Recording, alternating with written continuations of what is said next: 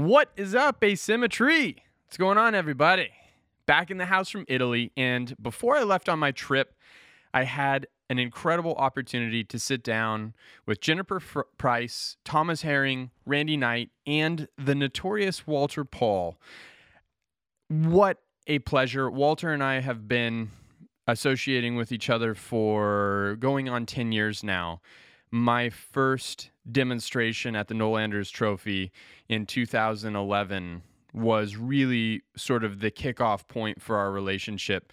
And on an annual basis, Walter comes to Oregon, visits Randy Knight, and comes to Mirai. It's been a real pleasure over the course of my professional career outside of Japan to get to know this gentleman and to get to share some of the things that maybe you don't always get to hear Walter say, and a side of Walter that I've come to know, and I think anybody that loves Walter has come to know, uh, was really rewarding because he truly has been a remarkable personality in the bonsai sphere um, the expansion of the art form in the Western world, the evolution of concepts and authenticity to the art form in the Western world.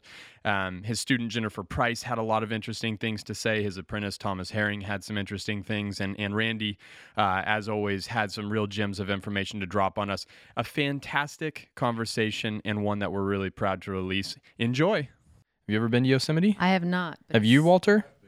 Jesus, what a place! What a freaking place. Yeah. Yeah, it's it was uh, I'm ashamed that I've never been, but I'm glad that I finally made it Yeah, down there because brought it's me up when I was in Fresno. It's not Uh-huh. so far away. yeah. I w- I'm very happy that I did that. Yeah. Yeah, Right. we went they got 4 feet of snow and we we went down despite them saying the roads were unpassable and and it it was pretty well ma- maintained by the time we got there, but it was mandatory chains and stuff and I thought there would be nobody there. But it was uh, Thanksgiving weekend and it was a freaking nightmare. Really? I'm absolute surprised. nightmare. There were so many people, it was uncomfortable. So we uh we bailed out of the valley and, and there's a grove of giant sequoias in the south entrance. I saw that. Yeah. Yeah. So uh, the road was all snowed and closed, snowed out and closed in. So we hiked up the road and it started raining. And it absolutely dumped on us the entire day. I mean, our boots were filled with water. I mean, we were we were soaked literally through and through. But uh but it was still pretty magical. It's pretty magical to see trees in like in that setting. in that setting yeah yeah i've recognized that when you go see like ancient trees like it's it's great on a beautiful day but it's a little bit more powerful when they're just getting crapped on by the natural environment because it's like oh this is what it looks like for them you know Right. and and i i was quite i was quite happy that it was like that and my senpai from japan was here Nice. and he was pretty game for that too, which was nice. And Taft came with us, and he he really uh, was a soldier too, because it was a seven seven mile hike with the road closed. I've heard they've closed off parts of Yosemite. Is that still true, or did they? They were talking about doing that at one point. Oh, really? Be, because of tourists and because the difficulty that they're having, you know, with keeping it some of it preserved because Uh-huh. of all the people literally traipsing through. Yeah. Um, I mean, they close a lot of it during winter just because the roads become unpassable. Right. Um, but I, I don't I don't know about them closing off sections in terms of access. I wouldn't. It wouldn't surprise me, and I wouldn't blame them because Yeah. it was it was absolutely mental. I mean, gigantic tour buses just packed full of people, uh, and it's not that big of a place. Right. Honestly, it's it's it's actually quite small. Yeah. Um, the whole park is actually the size of Rhode Island. I read on Okay. a sign there or something like it's gigantic, but the the valley that everybody congregates in is is very very small. That's interesting because as an American, I have a view that it should be much bigger than Rhode Island, certainly. Yeah. Yeah, no, it's um yeah, it's a really it's a really unique place. I had no idea what I was missing. It was your first time. First time. Yeah, even going to college in California, I cuz if I took time to go to the mountains, I was trying to collect and you just I mean, that's not even there's not even anything really that great to collect in Yosemite. It's not the right environment for collected trees, but it's stunning.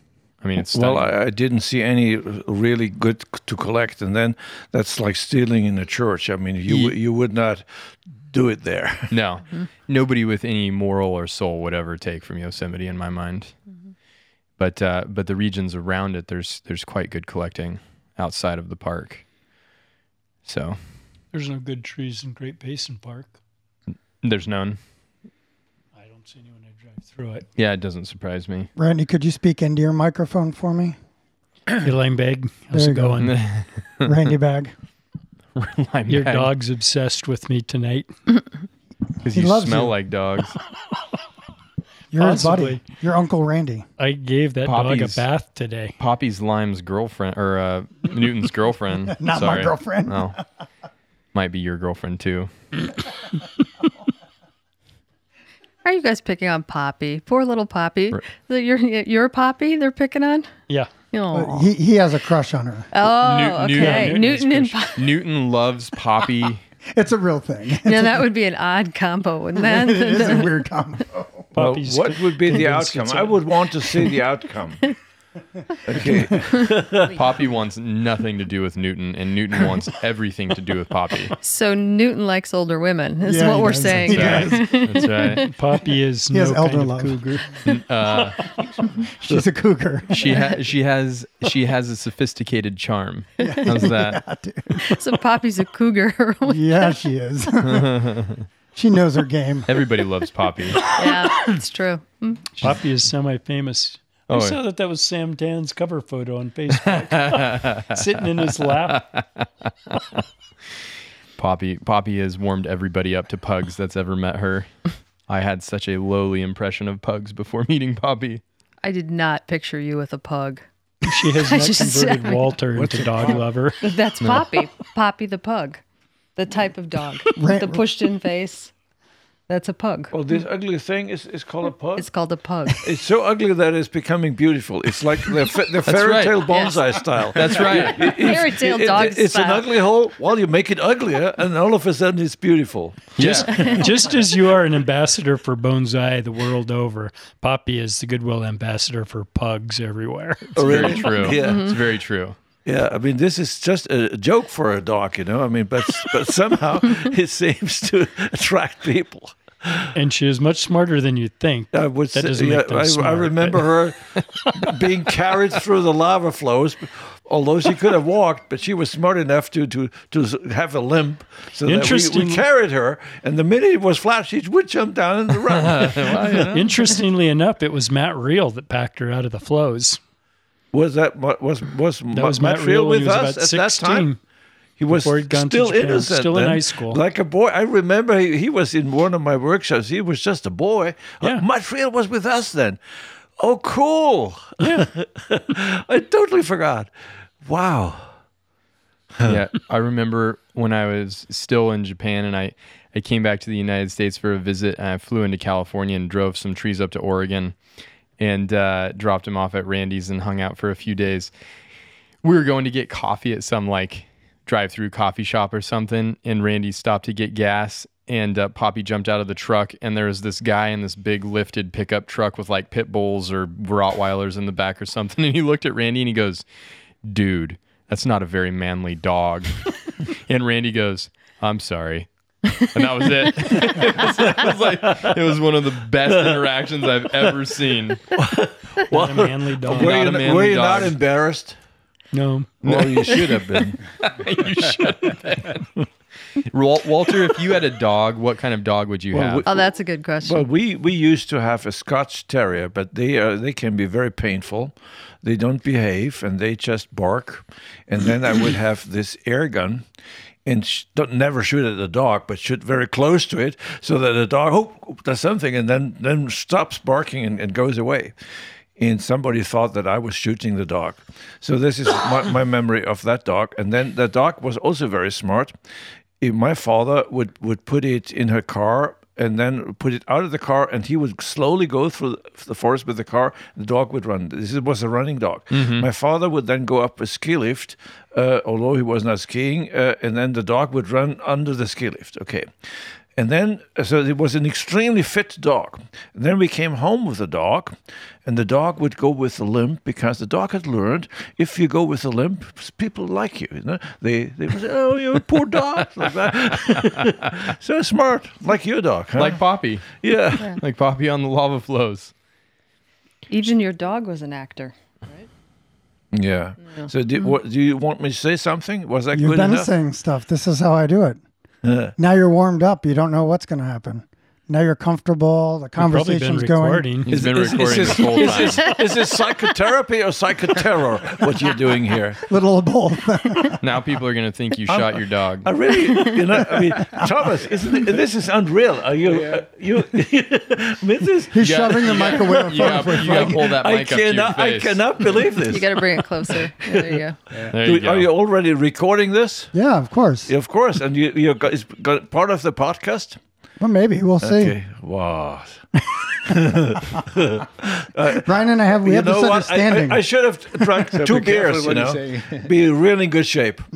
I got a, I got a box of wine up in the house. I can bring down if you want to get loose. we can lubricate Well, this you, know, conversation. you don't want to hear the It'll- truth from me. It'll be a whole nother podcast if we do that. That's Oh, I- great. That's awesome. I've witnessed that before with Walter. It's good. those are It's good It's, conversations. it- it- it's your finest form, no doubt about it. Mm-hmm. Yeah, I'll probably be drinking tomorrow night. Oh, that's good. What are you? You're promising? I can. I, I can. can't If wait. they've been with you for ten days, I cannot believe they've not seen you drink. How, lo- how long have you known Walter? Hmm. I met Walter in Fresno in 2002. Okay. So Quite a while. uh, he was there demonstrating at the Golden State Convention in Fresno, and he was like one of my all-time heroes, right? And uh, I'll never forget my friend called me and he said, "Hey, you should come down and have breakfast." And I went down, and Walter had his back as I was approaching the table, and I so I didn't know who it was. And I walked around and sat down, looked up, and it was Walter Pall, and I was just like, I was so starstruck. I didn't even know what to say. And then Walter, I, I said, I, I see what you post on the forums. And he said, Oh, do you? This is back when the Internet Bonsai Club was like still very, uh, very, I would say, in its infant stages. Okay. And Walter and Rainer Goebel had oh. constant interactions and debates about bonsai, which was fantastic. I've heard about this. Yes, it was it was monumental. And Walter said, "Oh, do you post on the forum?" And I said, "No, I just read." And he proceeded to lecture me for 20 minutes on how being a lurker is just a horrifically disrespectful thing to do. oh my god. But you know, oh yeah. but you know, Rainer Goebel was very hard for Walter, right? I mean, that was very frustrating for you. Well, I That tell you the truth that he was a pain in the ass. However, I knew whatever I say, I better be really thinking about it because he's gonna tear it apart. Yeah. Okay, so I better be very sure of what I'm saying, and that helped me an awful lot. So thank you, Rainer. Rest in peace. Uh, you helped my career by being more thoughtful about what I said. But then I really said it. Okay. Yeah. Well, And, and then uh, that started all these arguments, and now still some people, after 20, 20 years later, they want the same argument, and they just heard it for the first time, and then they think they can argue with me. Oh God, I've heard everything you're saying about 500 times, and I know all the answers. You better know who you're who you're arguing with. Yeah. So uh, this old thing, but we have new things. Like you heard, you heard that that Björn wrote something about the hedge pruning method. Pretty cool. That did you read that? Did no. you hear it? No. What happened? Like, like, well, like, like that's not a very good thing, and it's terrible, and etc. And then, of course, that went viral, and of course, everybody is is, is can has have their opinion, and I also have my opinion, uh, and I can. But anyway, it's unbelievable what, what sort of messages people throw, throw back and forth. And I read part of it because I'm on travel, thanks God. Otherwise, I would, I would look at all this and read it and find that I think about 95 or if not more percent of these people have no clue what they're talking about. They think they know because somebody told them who thinks he knows. They, that, but I, I explained it many times on, on the net. I explained it in in in Oscar's uh, videos, and, and and I explained it in in in Bonsai Nut, and I can explain it tonight. And it's very simple and easy. But they would not understand it. They think it's about this brutal man just hacking very good uh, trees to pieces and ruining them. Okay, so so and then this is the the way this argument goes. How how can you argue with these people?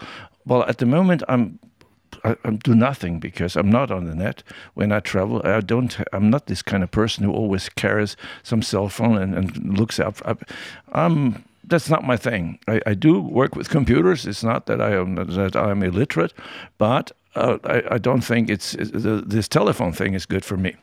Well, anyway, uh, I and then I said, why would why should I argue? Why, why should I throw something in? I threw one thing in, and that was this. Okay, this is a, a, a dispute about a method. Now, this is not something that, uh, uh, that you can believe. It's not like a religion to, to have opinions. Hey, you better have facts. I do have facts, okay? However, you can value these facts the way you want. And I think in the end, a, any method in bonsai or any method in any other field can only be measured, of course, according to the results. Okay, what, how what are the results. Are they good or not? Mm. Okay, compared to what? What is good? we can argue about that. Okay, so if if I speak about about uh, developing a tree and getting a lot more ramification in a short time, at the same time developing the trunk and then the body in a in a, in an incredibly short time, about three times faster than everybody else, then I think that's an interesting method. Okay, and if that succeeds not once but several hundred times, it's probably not so bad. Okay, so then you compare it with others, and it's that simple. You you compare it with others, and he who has the better results in the long run has p- probably the best better method. If that doesn't make sense, I don't know. But they, they, they just went over it and did, uh, went on arguing. I mean, does that make sense to you? I mean, I think it's like um, one thing that I think surprises me about bonsai a lot, and I, under- I, I think I've thought enough about it that I have my own hypothesis as to why it exists, but the the lack of willingness to accept that there's more than one way, I, I think is uh, is an interesting aspect of bonsai, and I think bonsai become so tied up in the personal aspect, you know, and I think there's a lot of uh, pride, and I'm not speaking to any individual, I'm just speaking about the art form in general. A lot of pride and a lot of um, almost like tribal belief system that starts to be established in bonsai. And I think it probably at some point starts being detrimental to people being open minded to multiple methodologies and, and the benefits of those multiple methodologies. Because you know, I, I, I honestly have never been to your garden. It's a place that I aspire to get to sooner rather ah, than later. You missed something. I, know I'm. I know, look. I know, and I've never been to Germany. Honestly, I'm half German. Oh come on! Uh, I haven't. Oh come on! I how, haven't. How, how can I take you for serious? I know. I know. see, see, I had to come clean about Yosemite, and and now I'm coming clean about. I've never. Yeah, I've never been to Germany, and and I really do want to go see your garden at some point in the near future. But um, I, I would love to come and see it for myself and formulate, you know, my own opinions about deciduous technique and stuff, and and all of the other things. But but uh, I, I do think that there is more than one way and there's more than one aesthetic and there's more than one uh, manner and method and there's more than one goal in bonsai. There's not a there's not a formula. There's not a concrete expectation. There's not a right or a wrong. And you can look at one technique produces this result another technique produces this result well both of those producing different results might cater to do, two different aesthetics and two different thought processes about what's right. And I think that's part of accepting the fact that it's a very diverse art form with a lot of different people thinking about a lot of different things and and applying those things in ways and it's tough to think that there has to be this uh, debate about what's right and wrong. I mean, I, am not familiar with what's happening online. I really don't use technology anymore. I have I have a staff that well, does that. Maybe you shouldn't. Well, I don't. I don't for that exact well, reason. It's just yeah. debating online, and you know, it's not. Mm-hmm. Um, well, you, you said something interesting. Is it about bonsai as an art form or aesthetics or technique, right? And mm. so people get very caught up in this this aesthetic. Is it either Japanese or is it? But are you really looking at it? You know, this what Walter's talking about. The hedge pruning is a technique. Mm. You know, and it's not an aesthetic. You know, he's not trying to completely finish something, finish a tree, and have it be an aesthetic thing. But- You're simply showing a technique. But you have not watched what they write. They I do speak about styling all of a sudden. I mean, they should speak about cutting and the effect. No, they speak about naturalistic styling and the- how bad that is or how good that is, and they're taking sides. Hey, this is not about taking sides. I mean, we speak about a technique. No, they don't. And another thing that you mentioned is about these fa- family things. Sort of, you have to take. Why do you have to take sides? Right. I mean, I think that's and yeah, I- that's and exactly my that's the observation, question, right? Yeah. Why do My- you have to take a side? My observation in this bonsai world is that some of these so-called big names have disciples. Of course, they have students and they have their their, their friendly group, which is okay. But ma- I know practically all of them, and and with every single one, I can speak and do a reasonable conversation, and and, and maybe with some some less than others, but usually I can. But with the disciples, that's different because they are sort of more furious about defending their master. I have uh, told my the, the, those that I could get a hold of, get out of this discussion. Please do not try to help me. Please do not defend me. This is not good. Not good for for me, and not good for you, and not good for the overall uh, art, because that only causes another war. Well, and the problem with the uh, internet is everything devolves so quickly. Yeah. and it explodes. it goes viral, and it, it goes it, it goes the totally wrong direction. And then, of course, my name is mentioned in every other post. So so everybody waits for for Walter to jump in. I was like, God.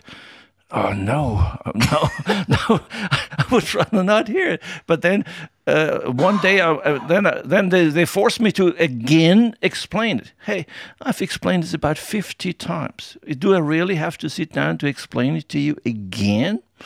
And then I do it, and then I realize they can write but not read, because I explain it. I write it down, and two pages later, they write things that totally contra- contrary to what I write, because uh, they write what they believe, not what I wrote. So this is uh, not only bonsai. This is the way people are, but that, that, that that's not always fun. I mean, I think there's a few points there, though. I mean, I think it's I think it's hard to say that there's a technique that exists without considering aesthetics. So I would throw that argument out there, where a technique is applied for an aesthetic purpose in my mind and in bonsai. I don't think that they are separate in any way, shape, or form. Function and aesthetics is an aspect of everything we do to these trees. Yes, but if I if the aesthetics is about getting uh, ramification, getting density, it does not really matter whether I speak about a classically styled tree or a naturalistic style tree or whatever. You, know, you understand? I, They- they I should- do. the- I understand. So, so there's a, there's a, some, not, not that, and they discussing uh, really the wrong things. The problem is that an awful lot of people uh, do not have not much education in how to discuss things and how to have different views. They think a different views is sort of a fight instead of understanding that it's a very normal way of speaking about things. If we're all of the same opinion, I would be worried. Yeah. The world would suck. Yeah, I, I totally agree with that. But I, and I also think you know the internet, as much as it does sort of fan the flame of of contention and controversy, it's very difficult to deny the fact that bonsai is evolving at a far more rapid pace now than ever before in the history of bonsai as a result of the internet and the rapid exchange of information and visual proof, if you will, reinforcement or visual, you know, presentation of the art form so that you can access trees and approaches and species and concepts from every single location in the world now at, at, the touch of a button. I mean, it's it's really quite easy to be inspired by bonsai now, maybe more than ever before. And I mean, you you really started this in my mind with your website long ago. I mean, 2000 to 2004, I was in college, and I I would very frequently sit out on a Friday night kegger to uh, enjoy just kind of checking out your website because it was the only place you could go to see a gallery of trees that had an evolution to them so you could see how they were built from the bare bones to the tree that they had become and the the processes that you had gone through. And I mean that was pretty monumental for me as, a as a a passionate bonsai hobbyist and somebody who wanted to make bonsai a bigger part of my life. But there that information was never available until your website really I asked I asked Walter about that because I asked you, you know, when did your progression pictures start? When did you, you know, begin all of that? And that was very early on. I I started it because before the internet came, before digital cameras were. Uh, the, uh, the following background. First of all, I'm almost moved to de- to tears that Ryan Neil would say something like that. okay, yes, but the truth is, I put half of my life into this. Yeah. Now that you, and because that's the only way to get these progressions. I remember in about 35 years ago read, reading the Bonsai Bibles, Old Testament, New Testament, John Naka 1, John Naka 2, 20 times, tore it to pieces. And I was extremely impressed about the very, I think it was part two. In the very end, there were a few uh, pictures about how the tree looked in what 1955, 10 years later, and I studied these so carefully. And then uh, I thought I must do this. I, I, I already did know how to photograph, but I must be much better than that. And then another guy. Uh, uh said that I should write articles for a magazine and I better take pictures of my trees every time I start something because you never know in 10 years whether in 10 years that would not be a historical picture. Mm. So I did that from then on. Thank you very much for, for asking me to do that. And then I had a, a big uh, collection of, of pictures uh, uh, uh around the year 2000 already when the internet caught on, but it still was more verbal. We, we couldn't even show pictures at that time. Right. And about two, uh, one or two, this started somehow and then I could convert uh, all these, uh, they were uh, photographs into digital format by, by some machine, and they were lousy pictures, but they were good enough for that time. And I had my first progressions. And then, of course, with 2005, I got my first real good. Now, 2001, I got I got a small uh, Nikon Coolpix, which was already a pretty cool, cool camera at that time. Then I got my Nikon D, D50, no D70, and that that when that's when it really started. And and then it got better and better. And and uh, if I look through this, my photographs to me, I can clearly see, wow, what a progression as a photographer. And by now, my ph- photographs, I really start actually liking because I was always wondering why does somebody else make clear pictures than I do, and now all of a sudden mine are pretty clear. I mean, anyway. I'm very happy. I have about 50,000 to 100,000 photographs to show, and it would be terrible if I'm not here around and nobody knows about these photographs or where they are. Mm. And, and, now I can show all these progressions, and although almost maybe too much intimidating people, because I, for example, I started um, Instagram uh, uh, exactly. Uh, 11 months ago and I showed three of to five photographs every single day. Okay, and I do same, same on Facebook. So that's that's a lot of photographs and a lot of pro- progressions, and they think they've seen it all. No, that's only a tiny percentage. Anyway, I do get some people like you, thank you very much for saying this, who, who get a lot out of that. Mm. And even if they only see what I did wrong, because I, I mean, 20 years ago, I, I was, I thought, of course, that I knew everything. Now, in hindsight, I, did, I knew nothing. Now, I, I hope to, to live another 20 years to be able to say, in the year 2019, I thought I knew everything, but now, is understand, then I'm still progressing. Well, anyway, uh, I have learned this uh, through pictures, and, and that's what the internet is all about nowadays. And I will certainly continue this. Hmm. And I mean, before before that resource existed and whatnot, how did you, when you first? I mean, when did you first begin bonsai? About 40, more than 40 years ago, uh, like there was an, an, an ad in the in, in, in, a local newspaper in, in Munich, Germany, about a bonsai, no, a garden center having showing bonsai, and I've heard the term bonsai and I knew vaguely what it was. And I was a very keen gardener at that time already. I had vegetables and and and, and flowers and an alpine garden, so I was pretty good in gardening at that time. So that interested me, and I, I went to this and I said, God, this is this is incredible. Is this is impossible? And and then I, I, how is this done? And then I realized this has a lot to do with gardening. Good. Then it has to do with art. Good. I grew up in an artistic family. You know, art. We we sp- spoke about art at breakfast. There was uh, artists and lunatics left and right in my family. uh, uh, and and and I at one point I thought I, I want to do what my grandfather become a painter. Okay, st- started drawing and all this. So and then my father said, no, no, don't do this. It's a, it's a snake pit. You, you don't, and then you will be poor forever. anyway, then then I realized it has to do with other things like access to material because then I learned I, I bought a book and it said that there are trees in the mountains and then somebody collect I come from I know exactly where these trees are and I'm a gardener. So I went there and I, I got them and I collected them and I even kept most of them alive and then I had no clue what to do because my trees look so different from what the book does so and then I went to Bonsai Center Heidelberg where all these experts were and said okay this is my problem. I have this great uh, trees. Here's one. Uh, how do you get from here to here? And they gave me a lot of foam, and I realized they know even less than I do.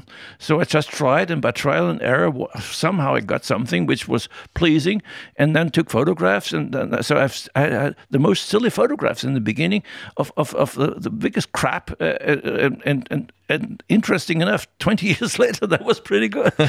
so thanks, thank you. I mean, I, I would not take a photograph anymore. But anyway, this is a sort of the history of how that goes. Hmm. And, and I am totally self-taught because at that time, there was nobody around. Mm. And then there was John Naka visiting uh, Bonsai Club Germany for the big convention, and he and he they gave him the, the, the last material that you would ever want, uh, like a stick uh, with two branches. Uh, I mean, totally impossible. So he had nothing better to do than just rip it off and so show us how to do uh, shari. I thought this is wow. Okay. so I went to my car, and the jars all over. So, so this is how we learned. I mean, mm. it's it's very funny because there was nobody, and all of a sudden one day I was the one that everybody came to, and I was the guru. So, so that's how that. And one thing came to the. The one thing I think it, it's a very important if you really want to be serious you should not stop there. If everybody comes to you because you're the guru, that's not the end, but that's the start. Because then, oh, I cannot be all that bad, but this is a good start to get much better. Never be satisfied with what you do, otherwise, you're not going to get better. Hmm. Do you ever get tired of the controversy that surrounds your approach? Well, I'm. It's you would be surprised. Uh, many people from the, these controversies um, think that I'm a controversial sort of character. I'm married with the same woman since 51 year. I'm with her since more than 60 years and it, and she's a very straightforward, normal sort of woman, okay. And she's no a no nonsense person. It can only be that I am, am I'm able to compromise. Otherwise, that would not happen, okay. And I and I can I certainly accept other other opinions. I may be sometimes a bit quick of, of the way I speak and a bit direct, very direct. Well, that's my, my, my culture. We we say we say the truth, but more than than other uh, cultures. But anyway, I, I'm, I would always accept that somebody else has, has, has another opinion, but mm. but somehow uh, my image is that I do not do that, which is wrong. Mm. Okay, it's not that I'm running around and say my method is the only one and the best. No, I say, hey, I've discovered something. I share it with you. You know, I don't get nothing for that. I share it with you, and and and, and why why don't you look at this? And then they think Walter is telling us again that he is the best and he knows everything. I don't. I, I thought I thought I'm always shocked when when when this controversy starts. That was not my intent. I, I for free wanted to show you something, and then they start fighting with me, and with everybody fighting with with each other. So so it is. On the other hand, uh, it's I don't really love to fight, but if I have to fight, I can fight. Mm. Okay, and if you step on my toes, I hammer you in the in the stomach. Okay, mm. uh, so so and, and then ask questions later. So this is how we grew up in the mountains. Okay, so so then of course. Uh, uh, but uh, but not to the to the bitter end. Uh, and then when I was young, I learned very early in kindergarten you never hit hit uh, hit the minors nor the girls ever. Okay, so then of course, I mean that's that sounds very arrogant. In in, in this internet thing, when you see how many people are discussing, I mean how how lit how much do they know compared to what I do do or what I have learned over forty years? So for how why would I hit on these guys? It's, don't. But somehow uh, I did more in the old days. That's true. With Rainer Goebel, you mentioned that. Rainer Goebel was really irritating me. I mean, not, it was really making me very angry because a lot of this was unfair and not called for. And, and, he, and I always sat back a bit, but once in a while I exploded. And, and it was good so. And, and uh, in the very end, uh, I, I, have stopped this. I don't. I don't. When when I feel, uh, I very often catch myself reading something, and then I know very quickly what how to respond, and then I write it down, and then I discard it and, and say, and say tomorrow tomorrow I look at it again. Yeah, yeah. and then tomorrow the next morning I say okay. The, the discussion went on and on and somebody else said something like that. So so so I'm, maybe it's it's it's old age. I'm, I'm sort of I'm just watching this. But uh, but it is that I can live with that. Some people would be so irritated that they give up. Was I have a lot of friends who are good in bonsai and don't look at the internet anymore because they simply cannot stand all this hickhack. Mm-hmm. I said, well, it's not that I really enjoy it, but I read. It's it's it's sometimes entertaining. Mm. you know, and I and I'm you would not believe uh, the, how how I work because people think I'm surrounded by assistants. No, I work totally alone in my garden. Uh, he, uh, Thomas is in my garden sometimes, but not very often. So I'm totally alone, and then uh, the, I never leave my property because everything I want to buy, I buy from the internet. I only see my wife; she's not really interested in bonsai. So I go to the internet, and there I get my entertainment, and then I read that, and then I go out and, and do something, and and maybe think about uh, what's what's going on up there. So that's that's how I see it. I'm quite relaxed about it, and I learned the one thing. Part of this discussions, as controversial as they are, made me famous you, you wouldn't believe how often my name was, was mentioned over the internet in the past 20 years. Unbelievable. And, uh, and, and also very often in a very negative way, but it did not hurt me. Mm. Where are the others? Okay, so so in the end, it's it's also a question of saying, okay, yes, you have a right for an opinion, but I also have a right. But who is more right? I mean, who is more important? Well, man, it's a difficult question. But is it is not there not a chance that the person who has 40 years of experience uh, uh, seriously looking at things should know a bit more than one who looked at this for five five minutes mm. and that's what what mo- many of them do and and one of the things that's commonly brought up in terms of your approach and stuff is um you know, and I've asked you this before. Have you ever been to Japan? And I, I, I know that you haven't. And I think people often wonder, with the evolution of your aesthetic and approach to bonsai, was there never a curiosity to go to Japan and see that in person, or or um, have that experience? I mean, uh, what where where where does that conversation exist for you? Well, in the very beginning, I was thinking that I am practicing a Japanese art form. And of course, there was curiosity, and I did read about many things which uh, around bonsai, Japanese gardens, suiseki, and all this thing. And I was interested. But at one point, let's say around the year 2000, I realized that I'm not really doing Japanese bonsai. I'm doing my own thing. And then uh, I was less interested, um, uh, and, but still looking at pictures and speaking to people. So yes, I was never in Japan, but I had a lot of contact with people who have been there, and I've seen a lot of trees that came from Japan, and I, I, I can see pictures. Okay, I know in person you must be there in person. I know that, but anyway, I mean, I know maybe know more about Japan than you think because of I, I do a lot of reading, a, a lot of research. But of course, you must go there. Well, do you really? I mean, if you do something different, let me ask this question why did the Archbishop of Canterbury never go to Rome? Why did the Rabbi of Jerusalem never go to Rome? because he does not the same. He does something similar. Understand? I mean, there's no need for him to go to Rome to learn something about his. That's that's another thing, mm. and and that's how it is a bit a bit like that. Uh, but of course, it's not uh, it's not quite like that because even if I think oh, I've, I've invented everything myself, it's absolutely not true. Just look at the trees. Some of them do very much look like like the, the, the, some some Japanese I mean, I cannot escape it because just looking at that, it influences me already. So, and, and I'm and I'm very grateful for that. Uh, and contrary to what people believe, I do have deep respect of the Japanese. Mm. You see, but also I have deep respect of the Chinese, who, by the way, invented the the game in the first place. Right. So, is it now should what you could you might as well ask me why did you never go to China? I sure. mean, that's a good question, right? Sure. Okay, why did you never go to India? Well, why?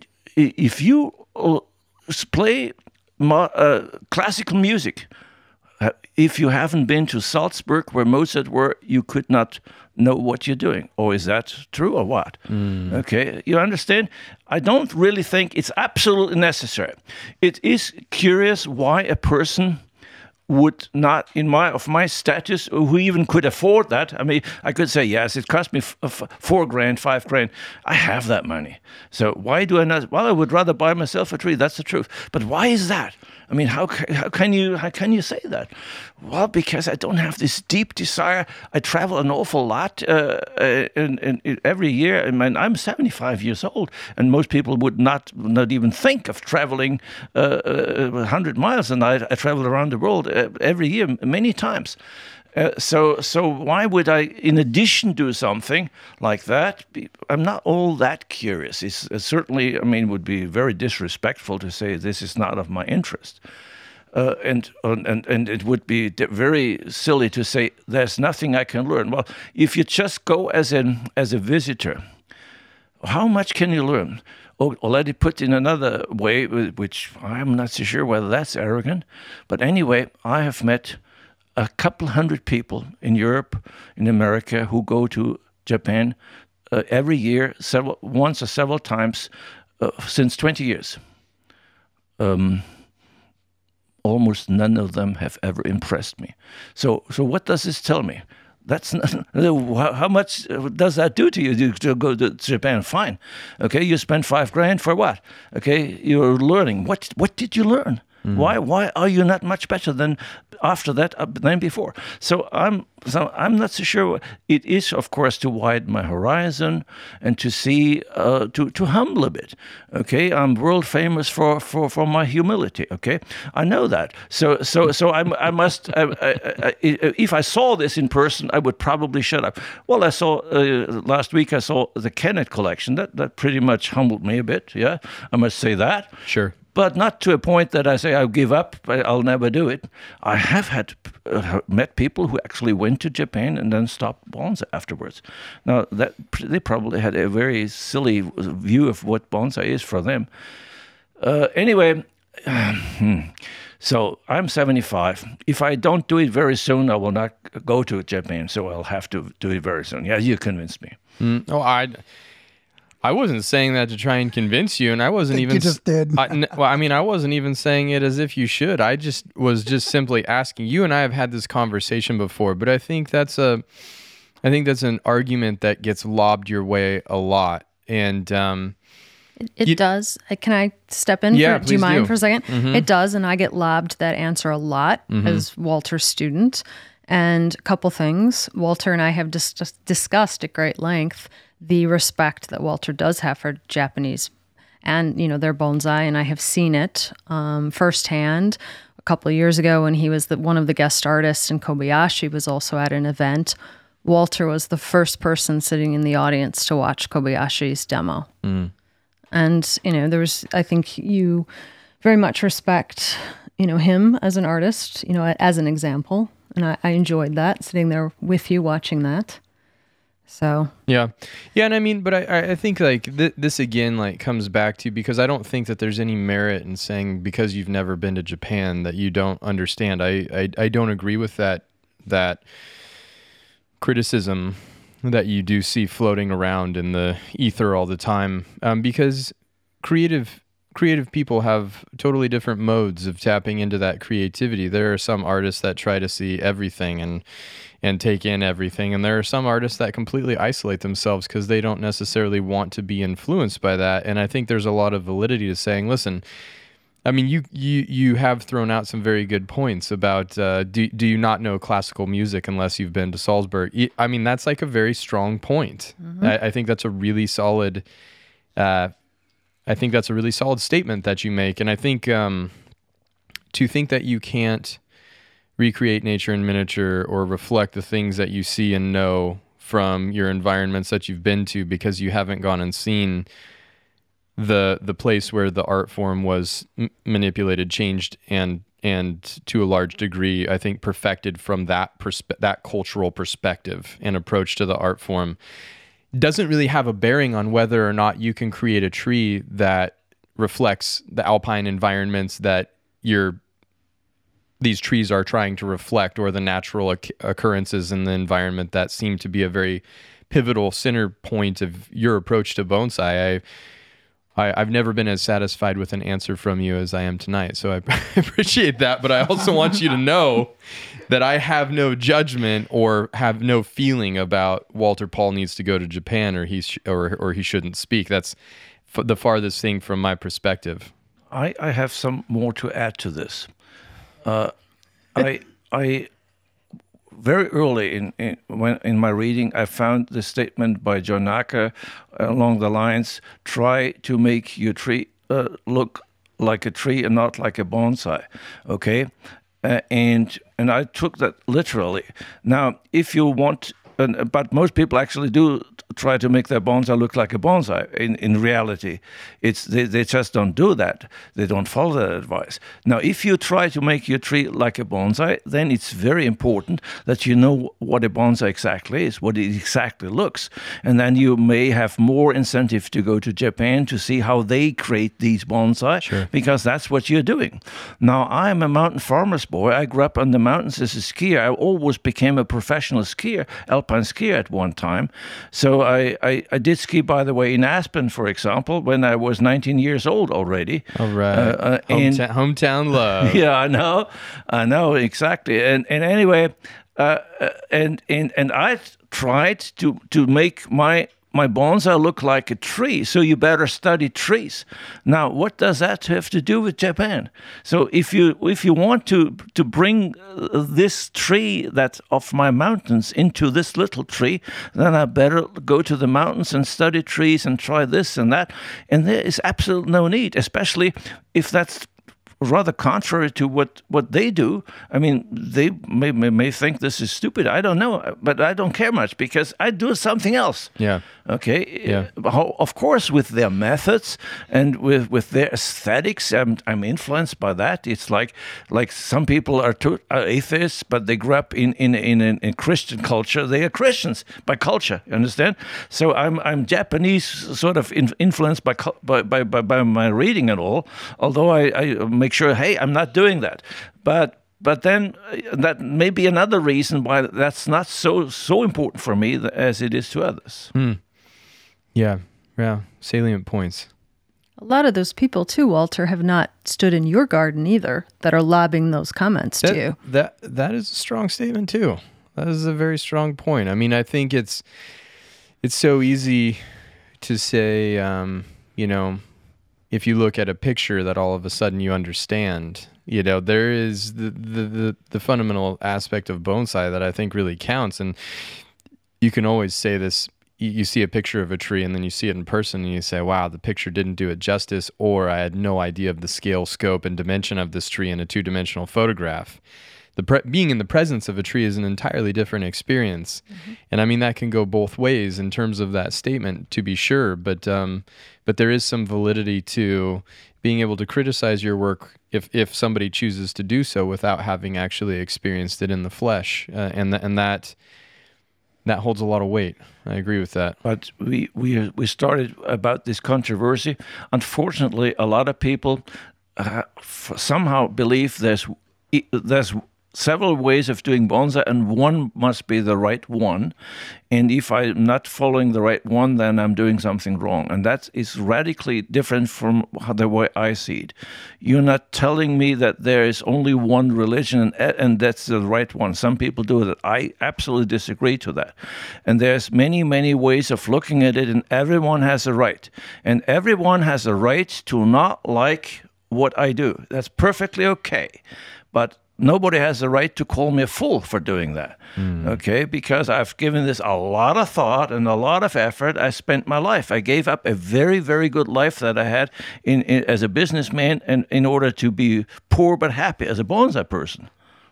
What what what was what was your career in business? Did you work for IBM Well, or something? yeah, like that? well, I actually studied in Denver, Colorado, uh, Colorado at the University of Denver for a year, Hmm. and then I went and finished my studies in Austria, and then I went to IBM and I became um, uh, and I learned I learned to, to be to be a, a systems engineer, a salesman, and later on became sales manager of, of for for East Germany, uh, uh, beyond beyond the uh, Iron Curtain for IBM and then uh, some other things. And among other things, I was director of operations for McKinsey and Company, the Sharks, the business consultants.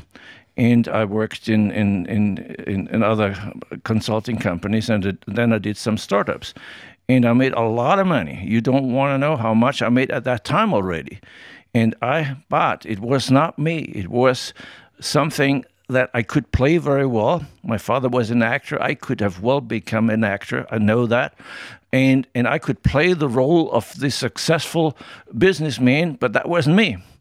Uh, or manager in in in in, in uh, IT industry because I am this Tyrolean boy who wants to say the truth, and now you you cannot say the truth. Right. if you're, it's like a politician. You better shut up. Yeah. There's this saying in in in in uh, in, on, in the in the mountains: "He who speaks the truth better has a fast horse." or a big gun. yeah, or a big gun, right? So, so anyway, uh, this is sort of my, my background, and and uh, I said that may- make a bit things understandable because one day I, I realized that I. I, I enjoy getting all the money. I enjoy having the biggest uh, BMW as, as a, a company car. I enjoy living in the most expensive hotels, but I hate all this. This is not me, and this will probably kill me sooner or later. And I dropped out. I, I, I, I, I es- escaped, and and and all of a sudden I, I was on myself, and I said, I said to my wife, from now on I will be poor but happy. But she is still with me. I mean, many wives would not do that. Okay, so uh, so you don't have to be sorry for me. I'm not broke. I'm I'm better off the, than most people. But still, I, I- uh, many of my colleagues made a million dollars easily a year. Okay, I never got that because I just dropped out. But I chose bonsai. And then, I, then you know, in bonsai, then you do a workshop, and then you ask for fifty dollars, and then that's too much for them, and then you go down to forty. The, at that in the beginning, okay, God, that was a tip, nothing more. Which I all of a sudden, and and, f and then I got three hundred uh, uh, for for a full day. Uh, I mean, at, you know, I mean that, that's um, a lot for this club, but that's ridiculous. I, made five hundred an hour. You know, I mean that that's all the difference. And- And I gave that up. And some some people really thought that I'm that I'm crazy, but with hindsight, that was the best decision I've ever made in my life. Interesting.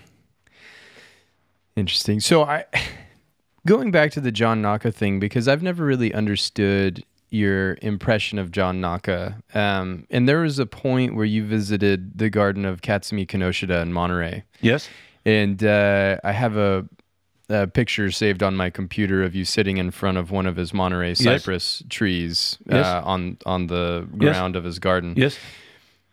And I I remember a comment that you made about Katsumi Kinoshita, and I think you had asked him how he had come to make such natural bonsai. And I don't want to throw anybody under the bus here, but I, I, I do want to understand.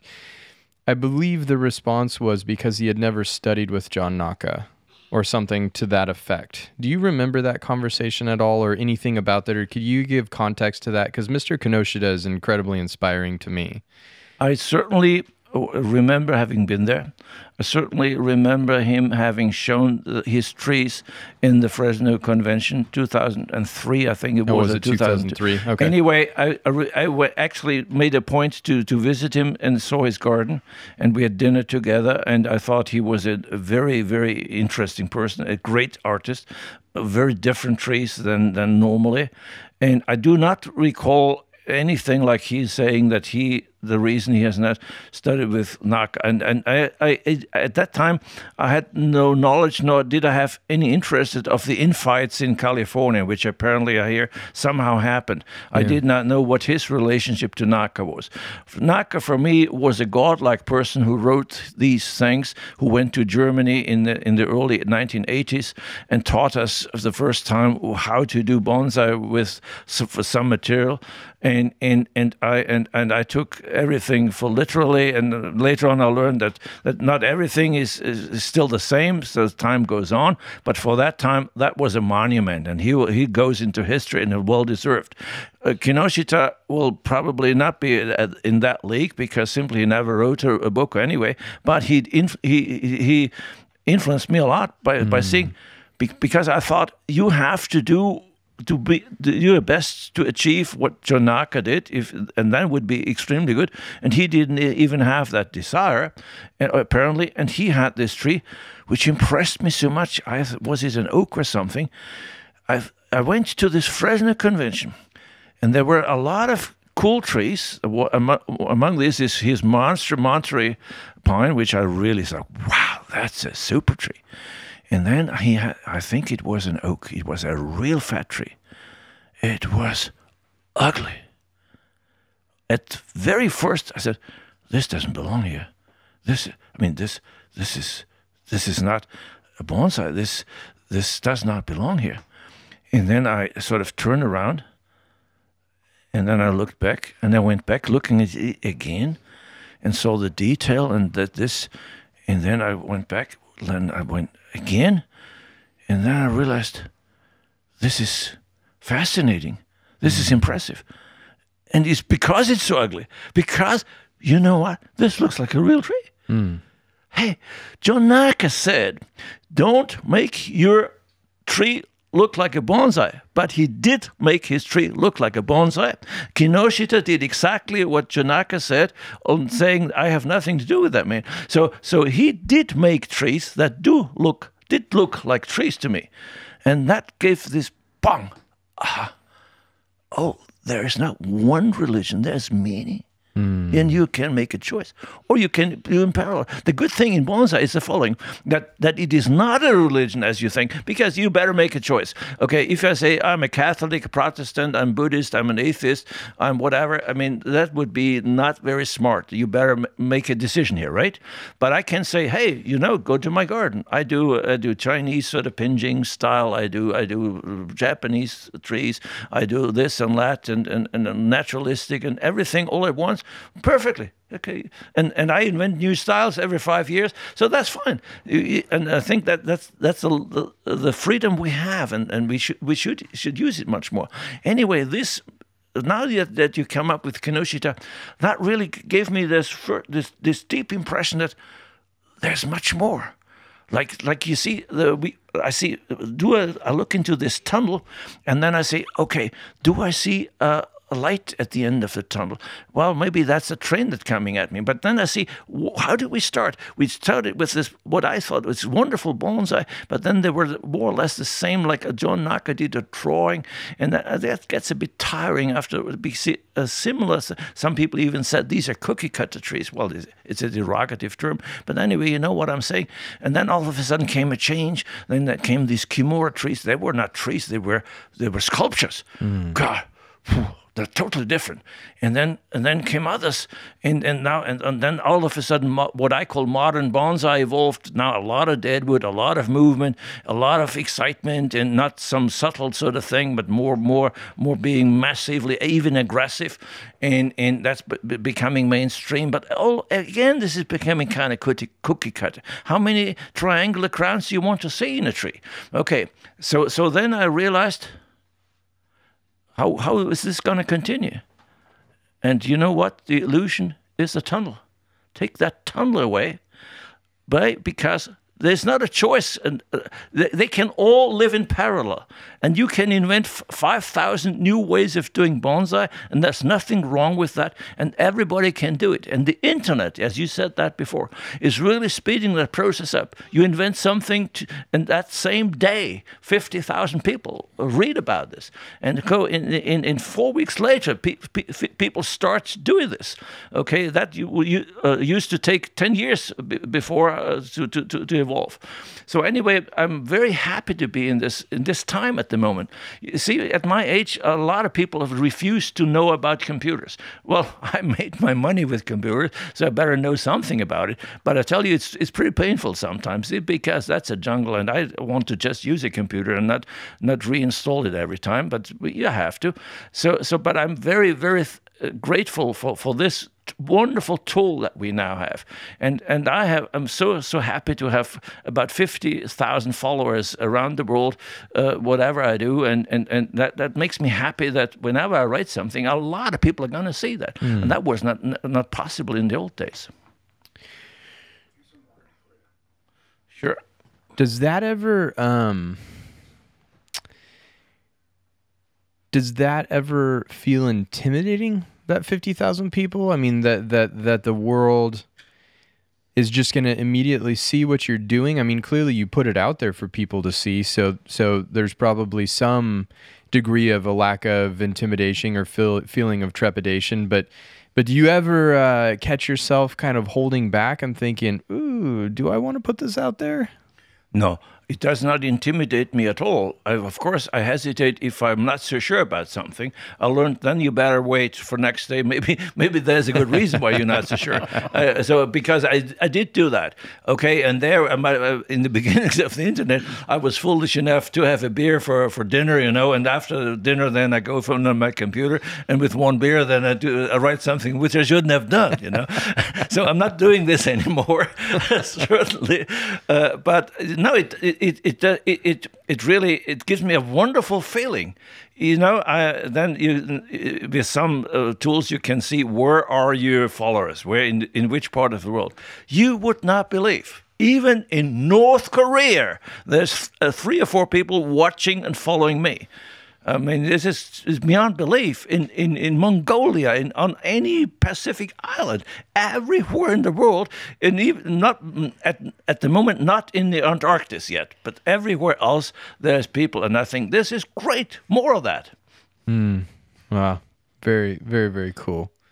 Very cool. By the way, I didn't. I wasn't trying to stir up controversy by asking that Katsumi Kinoshita a question in reference to John Naka, but it, it had seemed like you you did have an immense amount of respect for John Naka, and I was I was just curious about that relationship, which is why I asked it. I'm assuming that was probably internet banter that bred that comment I, from I another location. No clue what you're talking about because Good. of a deep respect for both. Yeah, cool. And, and, and I mean the this is totally new to me. Yeah. Now yeah. You, well, you disre- see, disregard if, it then. If you have if you have reached a certain level, you better start to ignore all this silly gossip. Otherwise, it drives you crazy. Yeah. You know, if you're a big politician, somebody's going to insult you every day, and then if you take that for serious, you better commit suicide.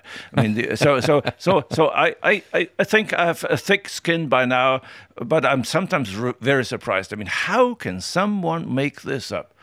Okay, I don't know. Maybe I don't know, but a lot, well, of, a lot of unique characters that, in the world. Yeah, a lot, a lot of lunatics in this world. I tell you, in bonsai, even more than in normal life. I have this theory that bonsai does attract strange people because I meet so many strange people in bonsai, but not in real life. Hmm. Yeah, you're probably right. yeah. we're all we're all we're all a little yeah. bit weird. Well, I'm the only normal one, of course. Uh-huh. Yeah. I mean, it goes without saying. We've but, had this conversation a few times. Yeah, right. We the, the, this this is a theme that comes up very often. Yeah. Right? It's a reported, yeah, repeated yeah. conversation. And you do have to be self-aware enough to recognize that if you are trying to cultivate tiny trees in shallow containers that they have absolutely no no rhyme or reason to belong in, that you probably are a little weird. you have it is just a part of it. You're part of the weird crew. But I was going to ask Jennifer. I mean, uh, when did you start working with Walter? Uh, we were trying to actually figure that out today. I believe five years ago. Okay. So I think. And, it, and how did your journey in bonsai begin? strange. Um, I was a classical ballerina. I danced with you know ballet company for many many years. Early midlife crisis, kind of stumbled. Typical story. I stumbled through a nursery and found bonsai and took them home and promptly killed them. And uh, then joined the local club and ended up at Brussels. And I met Jim Doyle there. And through Jim Doyle, I met Walter. So your bonsai journey is five years young at this point. Well, five years with Walter. It's been uh, like eight and a half in total. Okay. And uh, when did it become as serious as as it is now for you? I think, honestly, when I met, I don't know if when I met Walter, but I, I think when I started going to Jim Doyle's and I was struck by the beauty of the trees there. Mm-hmm. I'd never seen anything like that. You know, to me, they were almost sculptural pieces of art. And, you know, I just, I wanted to get more and more and more involved. Yeah. Yeah, and I'm I'm I'm gonna I'm gonna go right at this here and just sort of just sort of it. tick this box. But what is it like being a female bonsai professional and and um, what does that world look like for you? Very interesting. Not at all what I expected. You know, in the ballet world, it's very cutthroat, and you learn to kind of put almost blinders up like a horse would have to anybody around you. You're afraid to really let anybody in, and people will tear you down. I've been surprised in bonsai, number one, at the friendships I've made, at the fact that there are people that will go out of their way to help me. And then there are also people that they think the only reason I am there is because I'm a woman, or because Walter has sent me there, or because Walter has paid for me to be there. Oh, or, sure, a lot of money. Or because my husband has paid for me to be there. Yes, Yeah, I hear I've heard that. ridiculous stories all the time, and it's very frustrating. Mm-hmm. So you almost you almost feel like you have to become twice or three times as good to be able to just simply stand on a stage with some with men. Very mm-hmm. honestly, And why do you, why do you think that why do you think that there are not more women in bonsai or I mean I I, I, I say that there are a lot of women doing very high level bonsai and practicing bonsai at an incredibly high level but you don't see a lot of female bonsai professionals You don't. in in the world as a, as a whole and and and why You don't. And it's fascinating to me because the more and more I travel around the country, I meet more and more women that are seriously into bonsai. And I don't know if it's an intimidation thing. I don't know if it's, you know, they have regular jobs and they're, you know, working on raising a family and whatnot. And so it's, you know, not at that point in their life to become a professional. It's very interesting. But I do know that I get more and more women in workshops. And, you know, a lot of clubs will say to me, we've never had this many women, you know, come out and actually take a workshop. And I think a lot of times they feel more comfortable. yeah They feel less intimidated. Yeah. Do you think that the bonsai world is an inhospitable place for women in general? I think it can be. Um, I was very relieved.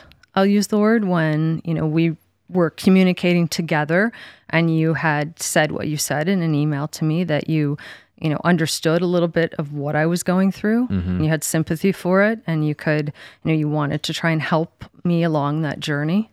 I think that literally did give me some relief. Nice. Yeah, I mean it's it's it's a hard it's a it's a hard and difficult thing. I mean, um, we we've had a number of female professionals up at Mirai. I have a lot of really talented female students, and um, when I was in Japan, the apprentice that was immediately below me in the hierarchy of apprentices at Mr. Kimura's was female, and she was incredibly talented, incredibly talented. And she ended up washing out in her third year. But one of the things that I used to always feel and would mention to her occasionally um, was that, you know, for her to possess the skills that she possessed, the world was really her oyster in terms of un- unlimited opportunity to be able to pursue bonsai and impact the bonsai community in a way that made it a little bit more welcoming for other female artists to, to rise up and have success.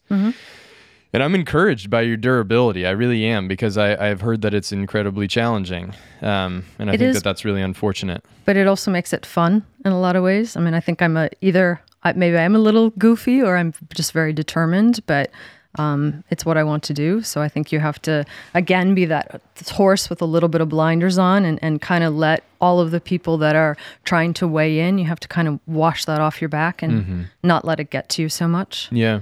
Yeah. And I mean, can you tell me a little bit more about ballet and just uh, this is this is something I know nothing about in terms of the cutthroat nature of of being a, a, a ballerina working in a company and whatnot. I mean, why so cutthroat? Why so gnarly?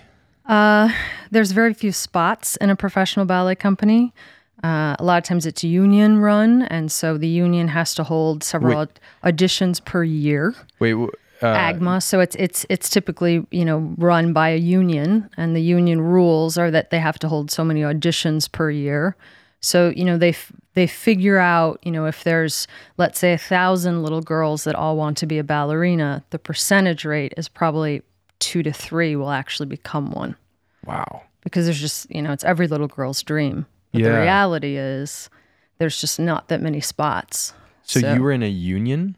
Correct. Mm-hmm. For ballet. Wow. Okay. Interesting. And as far as the physical toll, I mean, I'm going to say that my knowledge my knowledge of ballet extends to Black Swan, the movie, which I don't I have that was like a that was like a, a what, what, what would you call a, a psychological thriller. Uh-huh. Uh, but I mean, like you do. I've I've seen a few documentaries on professional dancers and stuff, and it it seems like the physical toll that it takes on you is just immense. It's tremendous. I mean, I, I fractured ribs. Uh, I have 18 shots of cortisone in my left foot. I blew out my right knee.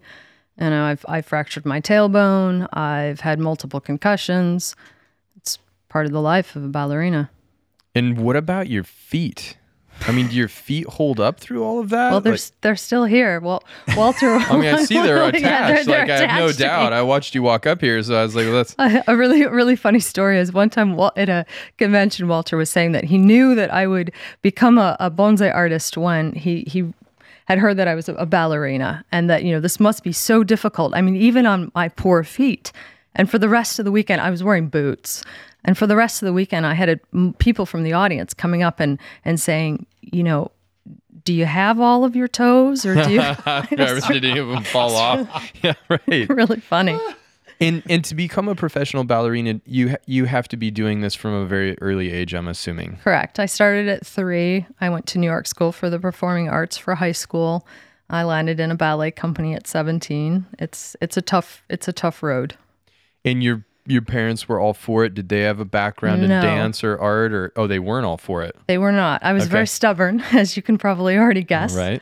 Um, and they wanted me to get an education, and they thought ballet was an extremely difficult life. My mother was a rockette, um, and she did not want that life for me. Mm. I was pretty stubborn. But you wanted it for yourself. Stubborn and persistence kind of Yes. fits right in the bonsai world. There you you were go. meant to be here. Yeah. And Walter, what I mean, what drew you to to working with Jennifer so closely? I mean, I I mean, would you call yourself an apprentice of Walter's or a student of Walter's? Like, what is the the nature of your relationship? Yes, I mean, I would, I would, I will always call my student self a student Mm-hmm. of Walters. You know, he's a huge mentor to me and teacher and friend. Yeah. and I call her my bonsai daughter.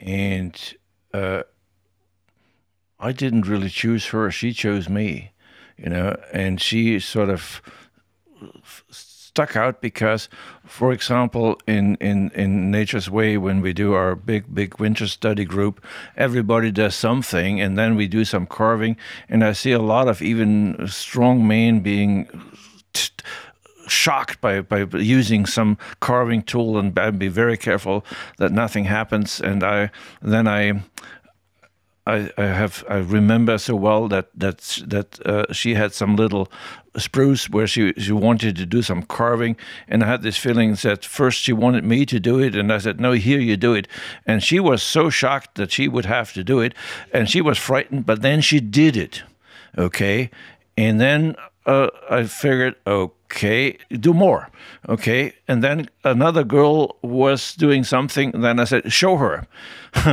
and and she showed her. Okay, so I gave her a lot of confidence, which maybe that was not, not even called for. But but then she she rose by the occasion and she did it. Okay, and then I'm, I thought that's pretty cool. And if new uh, people come in and they want to learn something, it's a very manly thing like carving with with dangerous big power tools. And if I send a girl to teach them, I mean that. And so I did that more and more, and all and one all of a sudden she's now the the, the carving queen, you know. So because she has now developed a lot of skills, she well she went to Will Baddeley uh, in order to to do more, and, and I'm very pleased, by the way, to say that that that she is actually looking also for other sources to get information, and I'm very insistent in telling my students yes, uh, you, you, you learn from me, but you don't have to copy me. Uh, you have to go your own way, and you have to be much better than I am. Okay, you can only be as good as I am if you just copy me. But if you want to be better, you better see other sources. You go to other masters. You learn some other skills. Uh, hopefully you're not totally changing masters and, and forget where you came from but but but uh, I she had of course normal way of wiring and then i said okay go to Mauro. He's going to teach you wiring. You know he, he does that in a tough way very efficient and he sure achieved now her wiring is, is 20 times better than mine because i never went to Mauro. But i'm but so what? I mean i'm 75 why should why should i now learn wiring? But she did okay? And, all, and also also thomas did okay? And then i mean just to, to, to, to mention it here i understand there's something going on here that that she said that there's some cooperation here, and, uh, and that's very very good. I, I, I make it clear that's what I want. Okay, you, you, must be careful, however, if you because you ask three experts, you get five different opinions. Yes. Well, so you know, one thing with the ballet is you learn really quickly. You do not work on what you're good at all the time you you work at what you need to become better at. Mm-hmm. You know, that's a constant goal. And so I asked Walter and said, you know, Walter, I'd like to reach out to someone else to learn, you know, some more skills, some more technical skills, some more artistry, some more. And that person was you.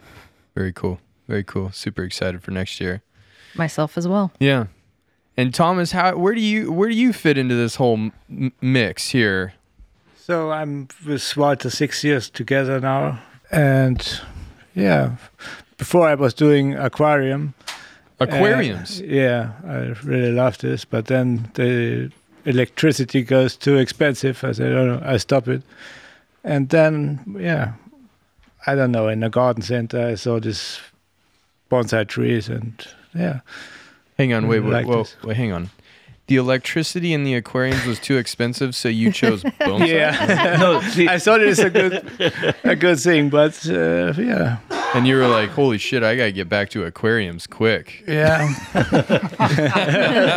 yeah, exactly. So you've been with Walter for how long? Six years now. Six yeah. years, and you help him in his garden. Exactly. Very cool. And you have a collection so, of your own as well. Yeah, and we do business together now. Okay. I have yeah my own bonsai nursery now. Good. What's your bonsai nursery called? Uh, bonsai Garden Munich. Bonsai Garden Munich. Yeah, started uh, this year in April. Oh wow, fresh, and fresh. Yeah. How's it going and so far? Yeah, very good. Yeah. We do a lot of workshops together with Walter, and yeah. Very very cool. And as far as your sort of aspirations for bonsai, I mean, what what is what are you hoping to what what's your ultimate goal in starting your own bonsai operation and whatnot? Well, to have a very good collection mm-hmm. trees. Yeah. So starting starting Bonsai Garden Munich was the manner in which you could do bonsai more. No, more the thing anything. is, uh, I was uh, in the garden of Walter, and he has so many trees and I said, okay, we have to do something with these trees because it's it's just too much. And yeah. So I said, okay, yeah, I will start a business and very yeah, cool. We will sell these trees. And what's the what's the state of bonsai in Germany? I mean, uh, are people is the general public attracted to bonsai as an art form in Germany? Is it a small niche? Pursuit like it is in most parts of the world? Yeah, what is that? a very small. Very dish. small. Yeah, yeah, sure. Okay. I think it's not very much different than in America. Okay. We of course think we're we, we're extremely important and and and everybody looks at us, but they don't. Okay, uh, very small. Anybody who thinks they're important in bonsai missed the missed the memo. so, so so anyway, uh, the the bonsai population is small in Germany, but it's still let's say five thousand people who do it for rather seriously. It's a bit denser populated than America, so maybe the percentage is a bit higher. Although we had a late start, you had a head start. We had a late start. We only started around 1979 or so, and you started in, uh, on, on 45. I Sure. understand. Anyway, uh, and and and the, and it's not really growing much. It's not on a pretty good level, but uh, those who are good get better, uh, get better trees. But uh, but the the number of people does not really grow much, because some people all start doing it for five years and then stop, and then new comes. So so it's about stable, slightly growing. Business is okay, but could of course be much better. Slow, but if you chose to make money in bonsai, you're a fool anyway. I mean that's yeah. that's the very last thing you want to make money with. if you want power, importance, or money, you chose the wrong profession. Oh yes. right? um, I'm wondering though, like when you did the BMW Yes. uh, display for that prolonged period of time, those kinds of opportunities and executions of putting bonsai into, I mean, putting a bonsai in BMW's headquarters, or not a bonsai, but several bonsai over a very prolonged period of time. This is this is groundbreaking in the world of bonsai to do something like that. Nobody's ever done that before. And did that have an impact on bonsai in Germany? I mean, that's an expo- a level of exposure that is almost impossible to achieve. Well, it's interesting. Uh, there were in I, I did it for two years at least, or three years, uh, and there were in in one summer more than six hundred thousand people seeing the bonsai exhibit. That's a lot of people. That's a know? lot of people. However, they didn't come to see bonsai. They came to see the cars, and while they want, they went to the cars. They walked by some strange things that, and then look, what's this? And then they saw it bonsai, and then there were some some description what that is, and they looked at them. And I once in a while went there, just standing there like another tourist, and just listening to what people said. And some said, "Ah, this is wonderful. This is great. Bah, is this a bonsai?" Oh, this is good. I always thought bonsai is some little stick which is sort of uh, uh, uh, you do cruel things to to the thing, and now I see that's different.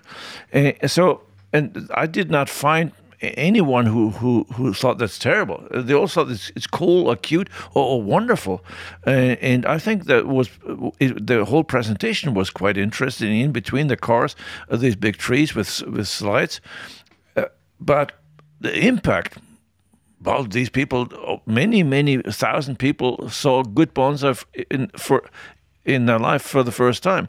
You know, since since many years, our so big uh, markets, what you call Walmart uh, markets, sell bonsai. Now that's not bonsai. That's a tree which is cruelly uh, put into a pot, and and they, it has the name bonsai and costs fifteen dollars. Uh, and that, that they most people think actually that this is bonsai, and then for the first time they saw what real bonsai looked like, and that is a, a bit of a difference. And that I think that impact is clear, but it, it doesn't show to me. So and then I had a a card there to see to show where my garden was, and I thought out of six hundred thousand people, there must be an awful lot who come to my garden, and I warned my wife that they would ring on the door and they would want to see the trees. About a dozen people came. Hmm. That's the impact, meaning zero. Hmm. Interesting. Whereas when you look at the bonsai community itself, seeing, at least for me, anyways, when I saw that, I was like, holy shit, that's pretty incredible. BMW. Just the opportunity. Just just associating bonsai, I think, with a with a very innovative brand like that and raising the expectation of the bonsai community itself and what's possible if the public didn't respond, it set a new bar for the bonsai community, and that that that was powerful. in my mind. But I am surprised that you didn't get more from Well, that. well, to, to see the perspective, the lady who organized this before me organized in exactly that same location Giacometti's sculptures. So after Giacometti's sculptures, the art of Walter Pall was shown. Poh.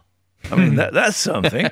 you know, it wasn't really that much appreciated, but that's pretty cool, I think. Yeah. Okay. That's And cool. and and and it's very interesting the way that went because there was a a, a, video on, on, on, on, on our television in, in Bavaria where somebody spent a whole day in my garden and, and drinking all my coffee, going to the toilet with five people, and in the end it was a five minute film about about what I do. And but, but that was a pretty good movie. And, and, and, and I hear the following that this lady actually uh, was passing by. Her husband looked at the at the television. She was passing by, going to the restroom. She saw this and said, "What's this?" She said, "That's cool. You should look at that because that may be of interest to you." Because and then she said, "You know what? Mark down the name so that I, I can find it."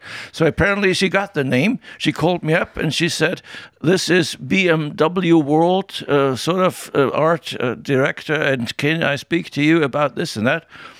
And then I said, um, "Yeah, BMW. What's what's the BMW uh, sort of?" Uh, she said, "What? This is the most second most frequented place in Bavaria after the castles," and I didn't know that because I, I have.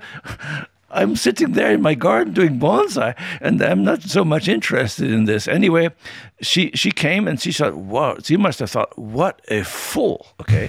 anyway, she talked me into into preparing uh, like 20 trees and showing them, and I must say, she paid good money because you know in this bonsai world, you're used to go a long way to drive to conventions, and you spend a lot of money to drive there. You get a hotel, and, the, and then you show your trees, and and then sometimes they even ask you an entry fee to just put the tree there. And there, that was exactly the opposite.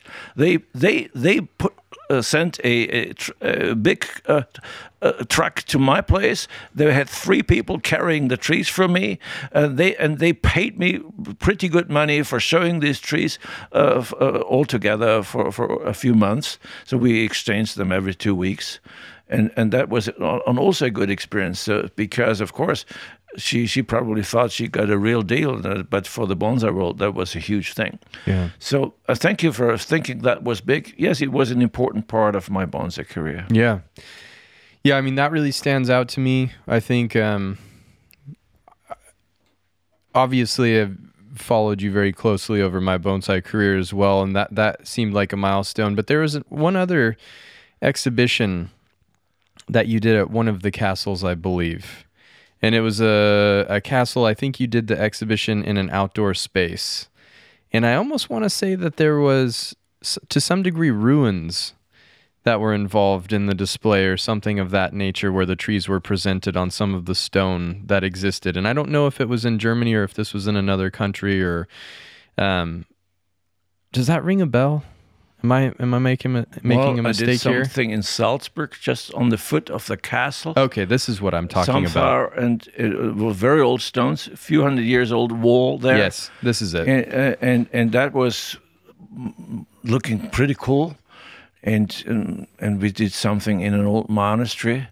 So you see, I try to get away from this image of bonsai being a thing for a garden center. Now, I do appreciate that garden centers want to make business. They ask me to show something, and they even pay for that uh, uh, in order to, to attract customers. But I think that's not where bonsai belongs. It belongs in, in, in the art museum. It belongs in it belongs in, in a monastery. It belongs into a totally different environment to be even accepted as art. And and and I know very well that as any serious art sort of manager would never think that bonsai is one of these because maybe he has never seen them. But anyway, we tried very hard, and we are fortunate to have very old places where we can show them. Monastery, churches are like that. interesting and they were receptive to it then obviously Yes, and the, and, the, and, and and the audience likes this very much. Uh, these people, uh, but the, would come a long way to, to see it. But of course, you must know that this is again a very very small part of the population. Yeah. Even if the entrance is for free, and even if my demonstration is for free, then still only 500 people come. Okay, because that's that's about the population of that area that's interested, and that's the same thing here in in, in America.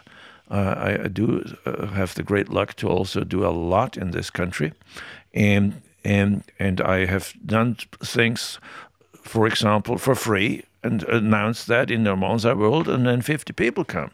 Okay, I mean that's not a big impact, but that's about all people who are interested. Yeah, I disagree with you on that. I think, uh, at least as far as the United States is concerned, because I think the limitation is not many people have thought outside of the box of presenting bonsai to people other than the bonsai community. And and my experience with that, and the limited experience that I do have with that, is that um, that when you create the opportunity, the response is actually in, incredible, or it has been in, within the limited experiences that I have in the United States. I mean, uh, beyond expectation for me, anyways. And and I think um, I, I'm. It's very interesting to hear that the the that in Germany, maybe it, wasn't what you thought it might be, and I think that's unfortunate. But I think that also might be just a difference, right, of the of the two countries' cultures, aspects of value, maybe maybe even potentially the perspective that in the United States we might be more separated from from our natural environment and the natural landscape than than Europe in general, particularly maybe even Germany as a as a country that at least from pictures of what I've seen seems to have a lot of natural beauty and a lot of connection to the natural landscape. Yes, I think, and it, it is easy to if if people are already there, like at, they were at the BMW show, to make get them interested in just look at something. It's I mean. A real lot of these 600,000 did actually really look at these trees because they, they're good, they're nice. But, but then, of course, to get them to do to bonsai or buy a tree, that's another story. Because the first thing I must tell them that this is about like getting a baby, okay? So you better know what you're doing, okay? And then then that's it. That's the end of the conversation. So so, but to to excite people about this this this wonderful uh, art that we are doing. Uh, that's easy if if you have the right trees and they have you the right environment. But then, of course, if someone wants to make a living, I hate to tell you, that's not going to work. You're not going to get much out of that. Do you think there's opportunity in the United States? Yes. I'm surprised why we don't have, you know, whenever I go to the Art Institute of Chicago, why is there not bonsai in the modern wing? Absolutely. I don't get it. Do you aspire to potentially change that? Yes, that's a huge dream. Is it? Yeah, I would love to see it there. I don't again, I don't see why why we are not putting it in museums. Do you think that your experience having engaged with a very high level of performing arts maybe gives you a little bit more perspective and a potentially a different uh, angle with which that could be possible? Meaning, well, I don't know. You know, does it make me more pushy wanting to go to the Art Institute and meet people and say, "Yeah, I suppose so." Yeah. Yeah. I mean, but you've also had a one thing, and and it, you can't immediately say this because a lot of people that engage with bonsai throughout the world, and I think the United States is no different, are extremely um, talented, creatives, artists. Uh, designers, architects, doctors, professionals. These are not people who are ignorant to how you make big things happen or how you get things done. But I think for a majority of people, their life with bonsai is in existence to escape from that kind of professional push. It's a it's a reprieve from that lifestyle, which makes total sense to me. And I've always thought the job of a bonsai professional in any country is going to be different. In Japan, you maintain high level client trees, you prepare for shows. Um, you work on clients' uh, pieces, and and that's that's kind of your that's the scope of professionalism as a bonsai artist in Japan. In coming back to the United States, it was always like, what is the scope here? And for us, I think the scope is uh, has a large degree to do with education and teaching and helping those people that find it and are hungry to learn more about it. But I think one of the unspoken scopes is the necessity to expose people to bonsai and um, maybe even go even further and explore the context within which bonsai is presented. And that's really where crossing that threshold into art seems to be a vacancy that has a lot of exploration to be had and pursued. I think there's two completely different, almost polar opposites. Like when you look at the studio downstairs and the trees that you have down there and the pottery that you have, you literally have sculptural pieces of art that could go into a, you know, a modern art museum. And then you have people that attend a workshop like we did this past weekend where they're happy with this being their hobby because they are engineers or doctors and they just want to have a relaxing, enjoyable time. Yeah. And they don't want to necessarily take bonsai to the level that all of us here in this room do. Yeah, because it's a career for us, and it's it's it's a again, it's that escape for them, and that makes a lot of it makes a lot of sense to me. But I do, I do think there is a different role for a bonsai professional in the United States than what you would compare it to if you tried if you tried to conform it to. And this is a a, a shocking reality for me and a very stark contrast to what I had experienced as the profession of bonsai in Japan coming back to the United States and looking at this, I mean, there are not a lot of Japanese professionals who teach workshops. I mean, if right. any at all, right? The only time that happens is when they go abroad. Interesting. And and when they go abroad and that happens, I, it's an unfamiliar ter- it's uncharted territory, it's right? Probably, probably uncomfortable for them, I would probably, think. Probably not the coolest thing that they get to do. Right. Yeah. So so when you start to think about that, I think there's a lot of room to move and explore uh, inside of that, and and it's it's interesting. Again, coming back to just kind of the inspiration being drawn from you, Walter, and what you've done. There, to a large degree, a lot of the discussions and potentially some of the controversy is just simply being somebody who was really blazing the trail or maybe even ahead, of your time in terms of what you were conceptualizing and executing and, and putting in motion before people even knew it was possible they hadn't even thought about that opportunity. They weren't even ready for that. And then all of a sudden it's just like here it is and it's being done in a big way. And and sometimes that that abruptness of being confronted with something they've never even thought about and this is just coming to me now as I'm kind of thinking about this and talking with you guys but um but I almost wonder if that, and it takes somebody to do that, to open the idea for other people to now accept it as a normal or accept it as an opportunity. But the kind of determination to do that before anybody else has thought about that, this is a special thing. I think uh, the reason is that I am free. Uh, most bonsai professionals are not free because they have to pay the bills they better do something to make money. They better listen to the customers. They better provide the kind of bonsai that people buy and not what they like. They better do some teaching uh, that that that brings students who, who pay the fees, etc. So, but so they have to sort of look what the market wants in, and the market is mainstream. So you better go with mainstream. It's much easier to make money that you need than to to to fight mainstream. Do something totally else, which may well be the mainstream in 20 years, but that doesn't help me now. Right. Now everybody fights me, and in 20 years it's it, it's state of the art. But then may I may be dead. Then you know that happens in his in the history of art a lot of times.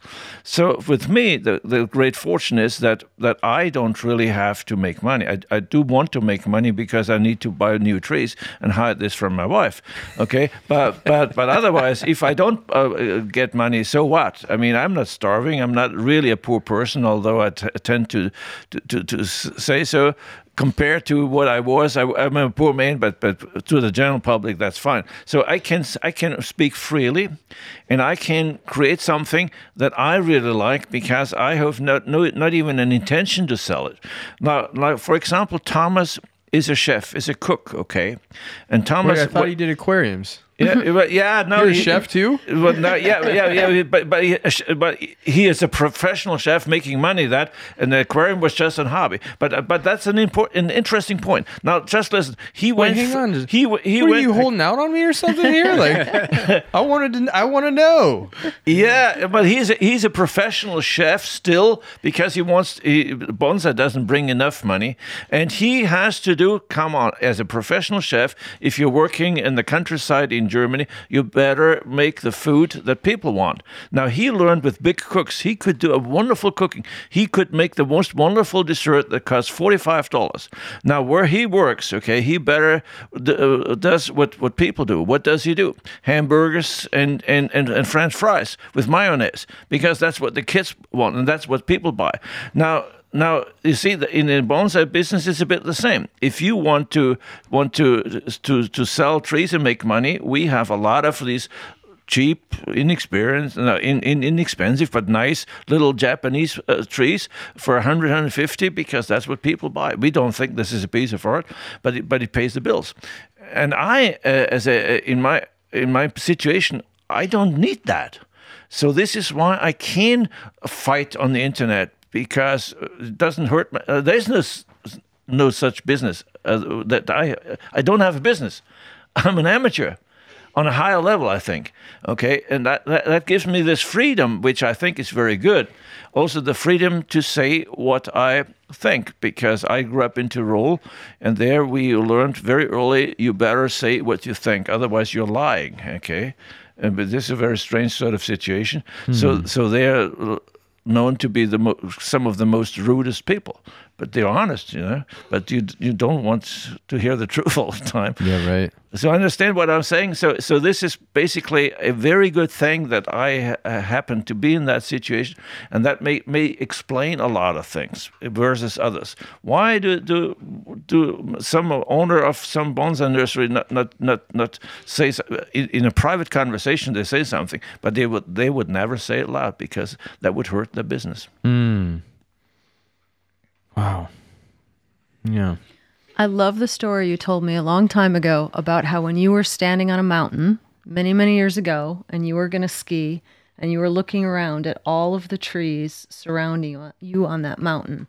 And that's when you decided you were going to do the naturalistic style. Yeah. And now, you know, the naturalistic style has really become pretty mainstream when you think about it. No, I would I would say it became a movement. I yeah. would say it became a movement. Yeah, yeah. It, it's it's for for the for the young people who have not been there in in, in this thing twenty years ago. If I tell them that I, that that, that Rainer Goebel crucified me, that they called me a fool, that they called me blind, that that, that they really said Walter needs treatment. Walter, are you I mean you how can you possibly think that this is good? I mean, and then he was so brutal to me. I met then I met him one once privately in Canada, and we drank a beer. He was a reasonable man. I said, Rainer, why are you so so cruel to me on the internet? He said, Walter, don't take that personally. I have to save the world from you. You have so much influence, but you talk such a lot of nonsense. I said, oh, was why do I have a lot, a lot of influence? So anyway, that was the beginning. And now people tell me, Walter, why are you so defensive? This is mainstream. Oh, is that mainstream? I think it's about time to invent a new, a new way of doing bonsai. So anyway, uh, it, it is very strange that how things go, but that is very typical for art. In, in, art history, it was always like that. Something was mainstream, and then it, it, was good, and then they, they, they did it better, and then and, and then all of a sudden they overdid it, and, and one day somebody came up and did, did something radically different, and then at first really hated him, they hacked on him, and ten years later the whole world did it. So and now why should that not be happening in bonsai? But I said that before. It's not a succession of single styles and only this. It's now, especially with the internet, in parallel. A lot of things are going in parallel, and that's a very good development. You have a choice here, and even in your own garden, you can follow many different ways, many different styles. Yeah. Do what the tree tells you, and not what you what you like to, to the tree to do. Find out what the tree wants, and then it's fine. You ever get tired? Tired of what? just just tired, man. Do you ever get tired? Yes, uh, at my age, I'm entitled to get tired. I do take naps, but I, but I, when I'm something interests me, I, am not get getting tired.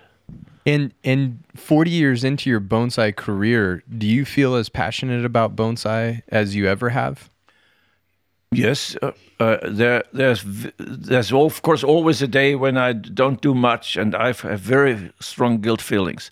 I'm of this sort of maybe that's this this uh, anal ger- German sort of habit to to to to do something correct and to do accomplish something every day. So so if I could go out in the garden and I could work on some tree, but I don't. I really have this terrible feeling that I failed that day.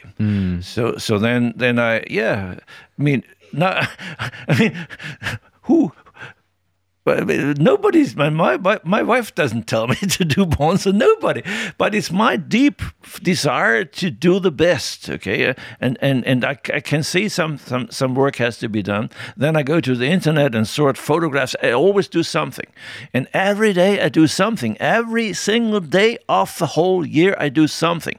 Now over all these years, that comes to an awful lot of things that I did together, and this makes makes partially what pr- probably is my success.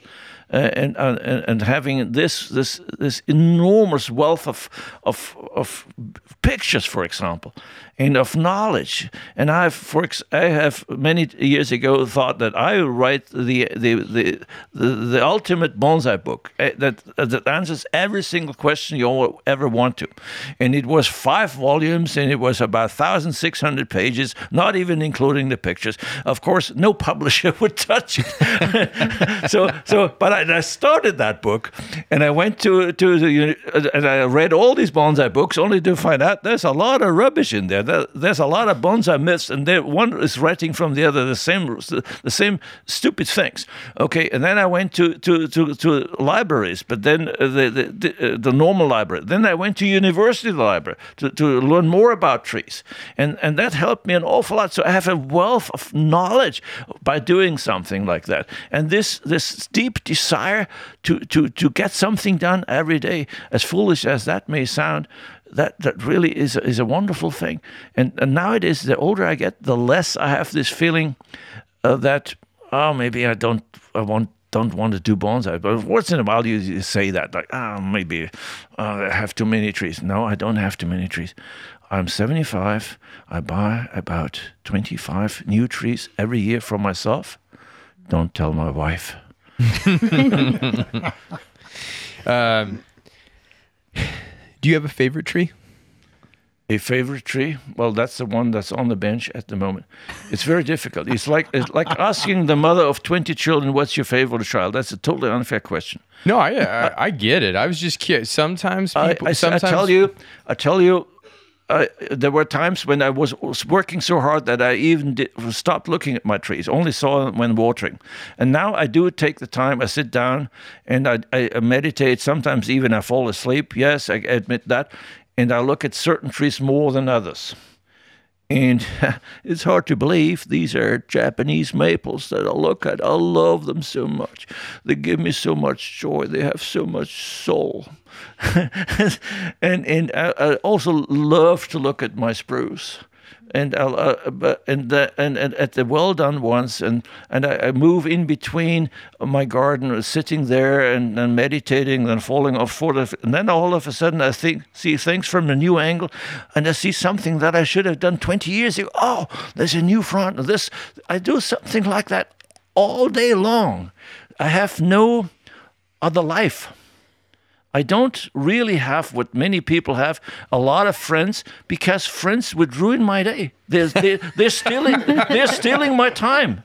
They're drinking my coffee. They're peeing my toilet. Don't, I don't want that. You really don't like people drinking your coffee, do you? No, I, well, I, I don't know how to brew coffee. I don't know how to cook an egg. I need a wife, of course, but you understand? I, I, I must do this, and, and I cannot speak to people at the same time who may. So th- this is for real, okay? And I learned the following: that a lot of people in the history of art were like that, extremely introvert. Now that's kind of strange. I mean, if you know Walter Pall and he says he calls himself an introvert, you would be surprised. I do that. I, I'm able to sit in the garden for one full day, not saying a single word. Okay, I'm able to go to the mountains for three days and not speak to anybody. So that's if that's not an introvert, I don't know. But anyway, uh, so, so maybe that that puts some light onto this. I'm not telling everybody to be like me. No, absolutely not. Uh, but only if you ask the question why why. why I think that's the answer to that. That that that that I see it like this. You see how, how intense I am. Now, of course, that's ridiculous. I mean, how can you be so serious about something which is so useless? I mean, who needs a bonsai? I mean, I mean, why why would something somebody bother? And I tell you one thing, as foolish as that is, but it fulfills me. And that's the only thing that counts. It's really my fulfillment. It's my mission. I have no clue why. Ask my psychiatrist. I don't know. But I must do this a compulsion. Thomas, do you get tired? Oh, it's very interesting. I'm not tired. do you get tired keeping up with Walter? No, no. very proud to be. Yeah, yeah. No, I feel that. Uh, I, I, I, um, I'm like always impressed anytime I'm around you because uh, you keep saying you're 75 years old, but y- you run circles around people and it and it's like it, it's like this insatiable drive. I'll, mm-hmm. I'll never forget being in uh, being at the Noelanders Trophy one year with you, and you were trying to organize a purchase of trees while we were back eating lunch before the demonstrations, and you were wheeling and dealing and saying how uh, you didn't really have the money to buy the trees, but you needed the trees, and I very much relate with that. Right, uh, the trees are worth more than money to people that have the compulsion to do bonsai. And I was just thinking, didn't he have just like a massive garden full of trees? But I mean, people would say the same thing about Mirai, and yet, uh, you know, there's still that tree that exists that for whatever reason it needs to, you need, you need to put your hands on it. You need to, uh, understand what that tree has to offer. And I, I, very much relate with you in, in regards to that. But it's quite impressive, man. it's really, it's quite impressive. Well, you know, some people ask me, uh, when have you retired? I said, I have not retired. They cannot believe it. I mean, they think I'm a bonsai professional and, and I'm now s- uh, selling off my, my collection. No, the contrary. I still buy trees. I'm not uh, retiring. I'm going to drop that one day in about 25 years, probably when I'm 100 in my garden. Okay, because that's how strong I feel about doing this. Because otherwise, what would I do? Come on. I, I would I would probably start uh, drinking a lot of beer, watching television all the time, asking what's what's what's for eating t- tonight, and this sort of thing. Becoming an old man. God, I'm not an old man. I'm, i refuse to be. Do you think bonsai has made you a better person? I definitely believe because in my in my old life when I had an honest job, I was working with these big companies which were full of arrogant people and I'm afraid that I was one of them. I was looking down at people who didn't make a hundred thousand a year, or who didn't have a university degree, or had an IQ l- less than 120. I was actually thinking that this is the minimum. I don't do that anymore. I met an awful lot of people that are do not fulfill these requirements. I know quite a few illiterates. You would be surprised how many people cannot read or write. Right. And I and and I have my, I've met endless people who are not my my sort of middle upper middle class sort of thing, uh, and and I love them. Okay, I have met uh, uh people with prison tattoos, and they got them in prison. Okay, and I have met people who are multi billionaires, and I slept in their house, and when I was slightly drunk, I couldn't find my room because it was like a big hotel. There was about 50 rooms in that in that in that building.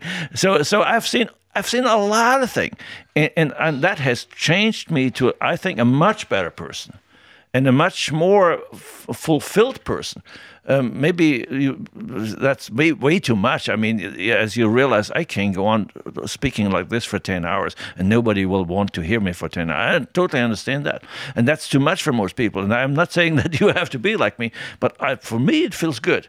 I, I, you know what? I like, I like myself, and that's pretty cool.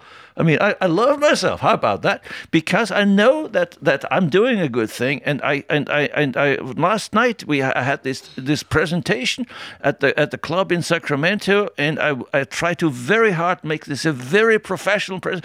Well, for what? Well, for 40 people. Why why would you bother? I do bother. Hey, that's a big difference. And it went so well. People came up, and I saw the love in their face, and said, God, that's why I do it. I said, well, Walter, is that not not vain? I said, well, have you ever thought why an artist is an artist and doesn't have an honest job? You know what? He wants praise.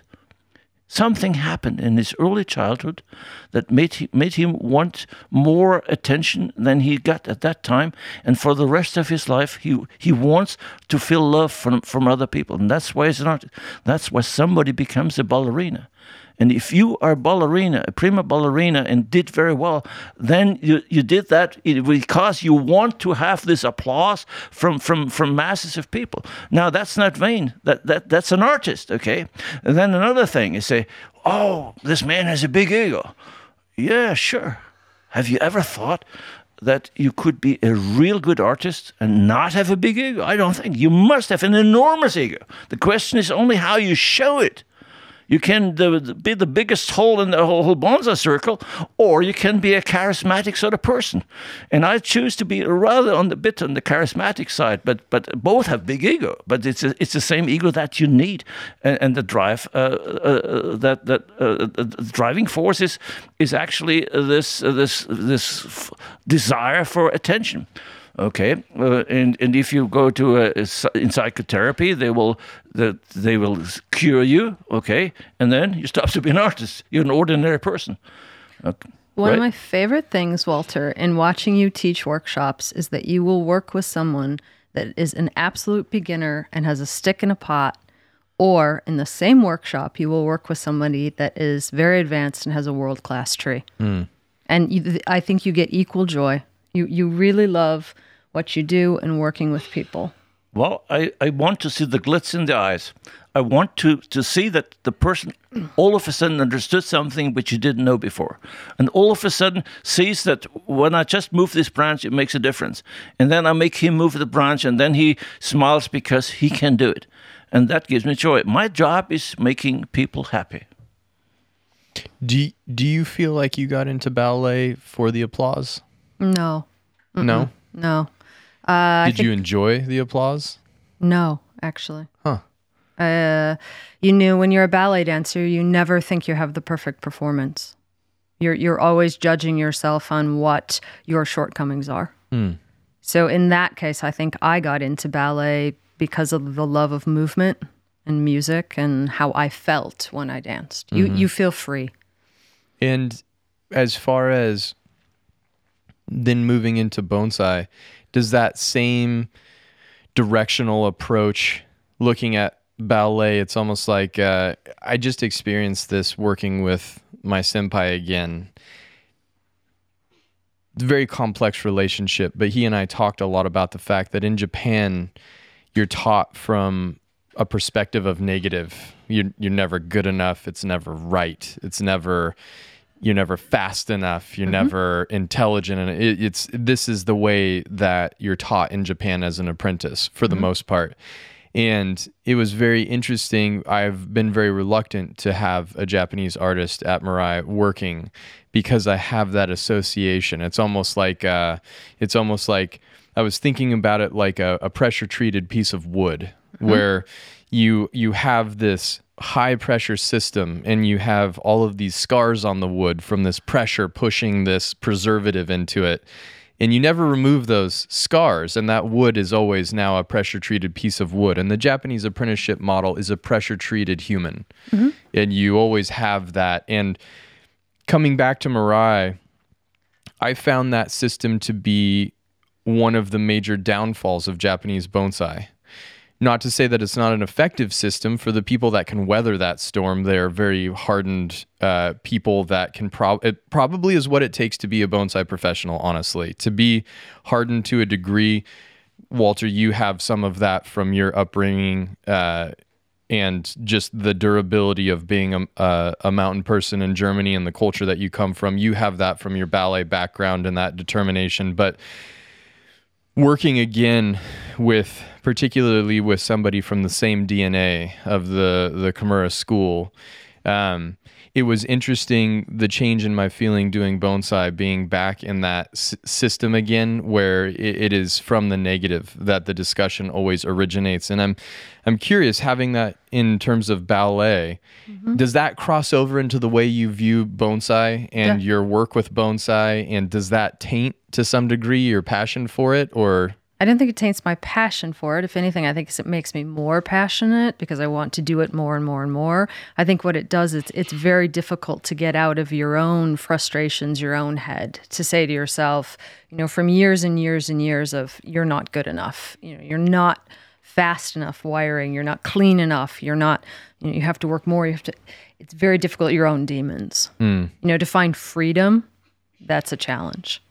And I, I think, you know, when you went back, when you talked about that, going back and working, did you feel that way? Did you feel like, you know, some of the freedom that you that you have was now all of a sudden repressed? yeah i mean it was just i mean it was just recent so it's very fresh Right. uh, and it, and it was like it, it took me uh, talking with my team about the experience, you know, of the of the past ten days to to kind of tease out those threads for me, and I had not been able to understand why my feelings are so stem from such a negative perspective, um, but but it makes a lot of sense to me now having because coming to Mirai, this is for me, this is probably a lot like you, Walter, in your garden. I mean, this is my space to be free, and I really like it, and I like uh, I like myself when I'm in it, and uh, and I didn't like myself when I was in Japan, and I didn't necessarily because I was so passionate about bonsai, and I was there for a very specific purpose, mm-hmm. and that was to gain the techniques and the understanding of the art form. But I never had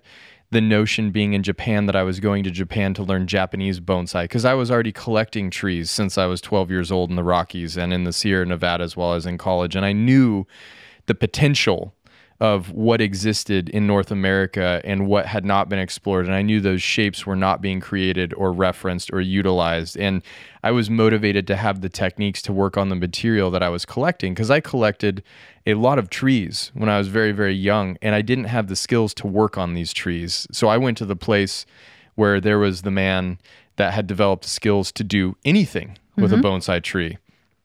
Um, but coming back here and intertwining those two worlds again, having been 10, 10 years separated from it and having this little this ecosystem that exists at Mirai that I think functions way more from a perspective of positivity and the high tide raising all ships. It, it was fascinating to open the door to bringing that negativity into this place, but it was also pretty magical to see how Mr. Fujikawa took on that positivity and recognized that there is a different way. And I and I recognize that there is a place in Japanese bonsai for that perspective to be changed and potentially it may be the only way that Japanese bonsai survives Survives. survives, because it is dying and it is not something that I'm speaking to in terms of it dying that is my perspective because of my experiences in Japan. It is a reality that Japanese professionals are very aware of and acknowledging of and recognizing that if something doesn't change, it's not going to continue to exist in Japan over the long run.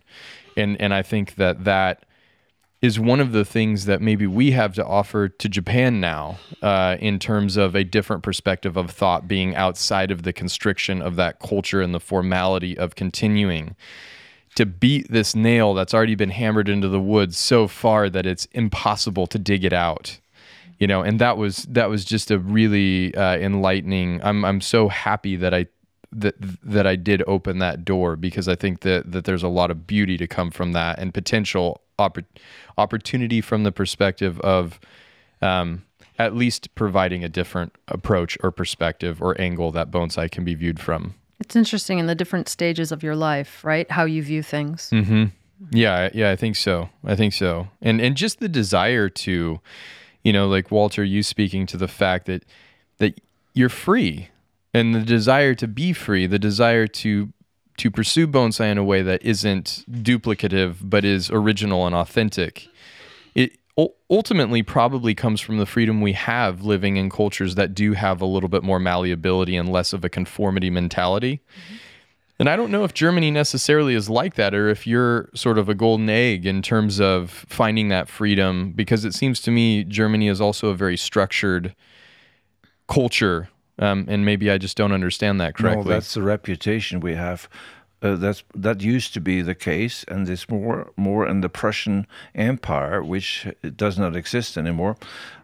Germany is a very free uh, uh, country. I mean, you you you have more more freedom than you have here, I believe. Mm. Uh, you know, uh, this is the land of the free. Is Germany? We we can do what we want, and we can say what we want, and and and and and, uh, more, much more than you think. Hmm. Randy, I wanted to ask you a question because you've known Walter for a very long time. Yeah. And and have you seen Walter change over the course of your time? Yeah. You've mellowed a little bit. Your mind is more open. Mellowed. And uh, I, in fact, I was listening to the conversation tonight, thinking that uh, you do a better job of communicating less decisively, more open ended, more embracing of differences and changes as well. And I don't know what that is. C- could be just age. Maybe I, I don't know. No, that's your influence. Perhaps not, but uh, it, it feels like you're you embrace a wider array of thoughts, views, and it could be that you're a better listener too than when I first met you 12 years ago. We were also trying to decide how long ago I met. Uh, we met one another 06, 08, somewhere in there. And um, certainly between you and I, the nature of what is a good collected tree in America has changed, in my opinion. So it, it could be also that you and I just have a different way of uh, relating to one another after 12 years because we only see each other once a year. But uh, it's it's almost as if you just left a couple of weeks ago. Well, you are my younger brother. It's that, it's that simple. And yes, uh, we, we see, and then we just continue the conversation that we had 12 months ago. And just as if nothing happened in between. That's true. Well, thank you very much uh, for telling me that I've changed to the better. I, I understand. Well, Yeah. yeah, but it's not in, not by intention. It's more and more by coincidence. It just happens. It also feels like the American bonsai population, you've perhaps you're not quite as controversial as you were 12 years ago either. Well, you know, it has to also to do that uh, it's a cultural uh, clash. Uh, we have the strong tendency to say things as they are. And in America, you better don't do that. And I, in the old days, insisted to stay in my culture. I mean, you invite me to this country to do, give a presentation, and I'm not trying to hide the fact that, that, that I am of this opinion. And then I voice my opinion the way I do at home. And this is what I did. I don't do this anymore because I've learned the hard way that you better be a bit more, more, more open, a bit milder, and not so critical and not so controversial because the Americans just don't want it that way. In in Germany, you can't do that. You can stand up and raise hell, and they will say, "Okay, this man is doing a good job," and here you you you're done. So, so maybe it's not me ha- that has really changed. It's only the way I appear in public in America has changed because of my experience. or maybe now I think I'm a better person. Yes, because bonsai makes me a better person. Makes me, yeah, and and and and, and I, I do th- have, think uh, that I'm successful, and this success after a long life that gives you a good feeling. I mean, how many old people do I know? Who somehow have not really succeeded, you could even call them losers. Now that's not a, a good feel. I would hate to feel like I'm a loser. I'm not a loser, and that so maybe that changes the way I appear. I don't know. Do you feel do you feel a relatable compulsion to collect trees in the way that you hear you hear Walter describe his compulsion to continue to do bonsai? Interesting, because I was thinking about that very thing as he was talking about it, and you were asking me those questions. It's like, why do I do this to be? Why do I choose to make my living at this? And the freedom concept, I might have described it differently, but it's the same idea, the same thought process, working for myself. Um, I sometimes go back and forth with my partner. Uh, I am also driven to do stuff every day, and uh, not working every day or knocking off at six, and not working on weekends. Boy, this is tough. It, it's really tough. and uh, there was some pressure within the last year to make my collecting trips shorter, which worked to some extent, partly because my son was with me and I got up earlier. But I still work pretty hard and quick, but you can't work 12 hours a day, 10 days in a row, mm-hmm. typically. Not, and then you get driving on top of it and, and all the other things that go with it. But the pressure to be home has relented and relaxed a little bit. And just within the last month or so, as I realized my son may or may not be working with me next year, I was kind of embracing the idea of going back to 10 and 12 and 13 days away Mm-hmm. and thinking, can I do that? Because I'm older now too. I'm 59. And I'm thinking, yeah, I, I feel strong. I'm confident. This is an okay thing. What I've just had for the last couple of years is a bit of an interlude.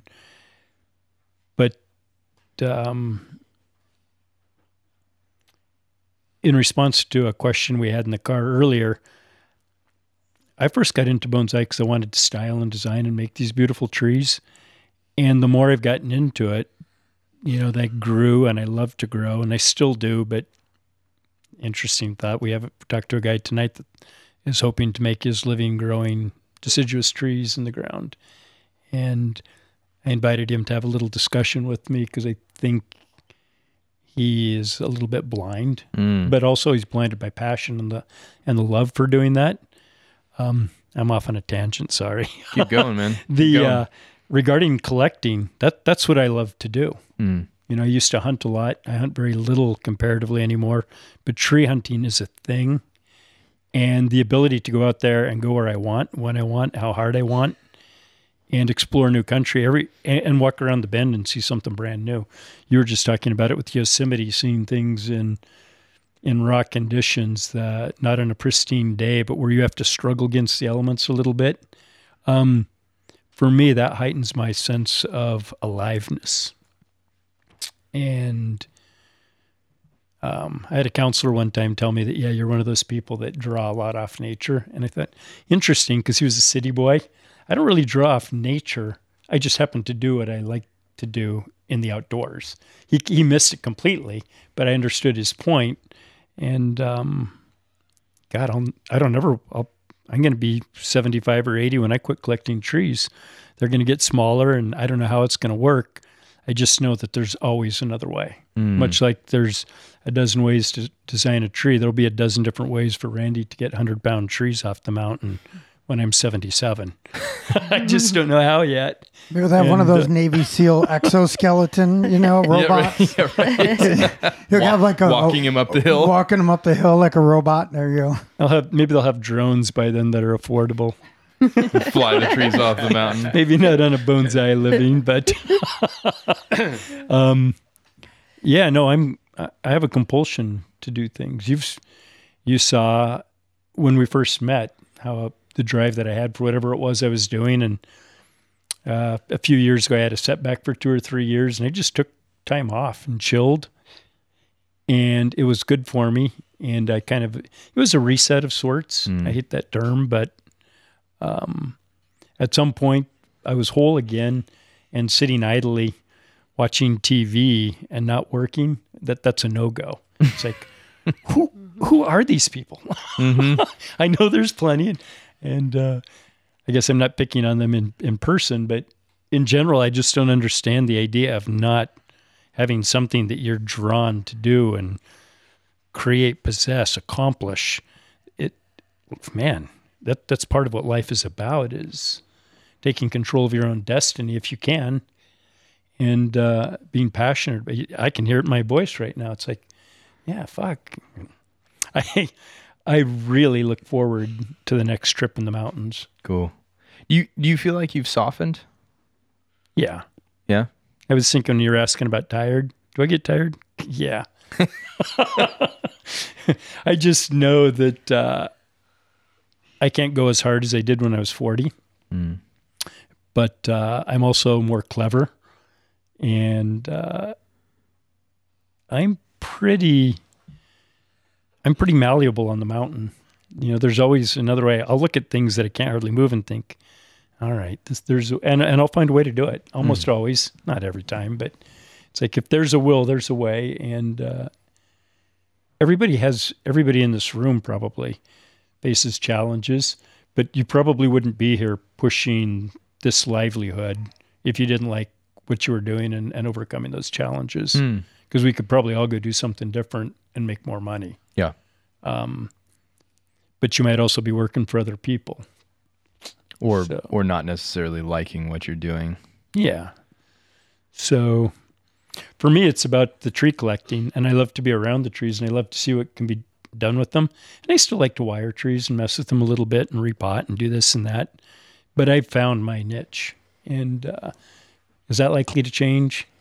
Subtly, different ways, different years, probably in two and three year, year increments. And then it'll come back to probably, yeah, I just want to go collect trees. Mm-hmm. I want to find good trees and I want to. Something uh, came up tonight about seeing sculpture in the trees. Um, I love to get out on the mountain and look at trees, and I'm really good at sizing trees up quickly and covering ground and looking at 30, 40 trees. And I'll say, oh, look at that. Yeah, that's not quite right. And then you look around a little bit. Oh, but from here, this could be done to that you and I have talked about this, and I probably have on on another talk. I'll look at a tree and I, I'll say, I know what you can do with that tree and make it really good. Now, when it gets to my when it gets to the farm and it's in a pot, lots of people won't see it, and it'll look like a tree that's a little bit awkward. And I understand that and affects value a little bit, but it's fun to be able to see possibilities on a tree and say, oh, okay, all of this can work Mm. that doesn't necessarily transfer into a good sale or a good price. A lot of times the work is more than the average guy is going to take on, or they just don't see it, or it's like, yeah, I'm not going to risk it, the Yeah. health of a tree for that. Do you uh, do you still see trees on the mountain that impress you after all these years of being out there Every year. every year? Yeah, every year. Not every trip. Do you still think there are trees out there that are of a higher caliber than what you've collected to this point? Absolutely. You do. Yeah. Yeah. You don't think you've hit the pinnacle of quality? No. Um, no, that fits in something you were saying earlier too. There's a drive to do better, have a better season. This year I had an unbelievable year with limber pines. It was a good year with junipers. Terrible year for year for Douglas firs. Um, the Engelmanns were fewer. Next year it'll be something different. I'll I'll get into a new area and I'll, I'll and maybe it's just the way I feel. Maybe it's a, a lot of times it's the location your eyes your your eyes not always going to be 100% or spot on day after day after day you get tired and you get sick and you get hurt and you're crippled and you're grumpy sometimes and uh, you just know that on those days you might well walk past a great tree 20 feet outside of your you just didn't see it. Four years from now you come back and i'll be in an area that i've collected and i think i'm moving through it to new ground and it's like what is this? And literally just like you know push at it a little bit and it falls out. Like, ah. what, what was I doing that day? I know I've been here. I keep maps. Um yeah no there's there's always better trees. And there's always a new way of seeing what is a good tree or can be a good tree Mm. Yeah, it was it, it it was it was interesting to me watching your year this year. You you mentioned just kind of having a setback the past few years and whenever you start to see somebody doing something at a really high level you you uh you know all everything kind of has to come together to do it at the very best that it can be done it seems to me anyways uh, i too have had setbacks in the past few years and um, i know that but my bonsai heart was not as strong. And it's it's interesting from a collector's perspective to see your your collecting heart kind of rejuvenated and your collecting heart strong again.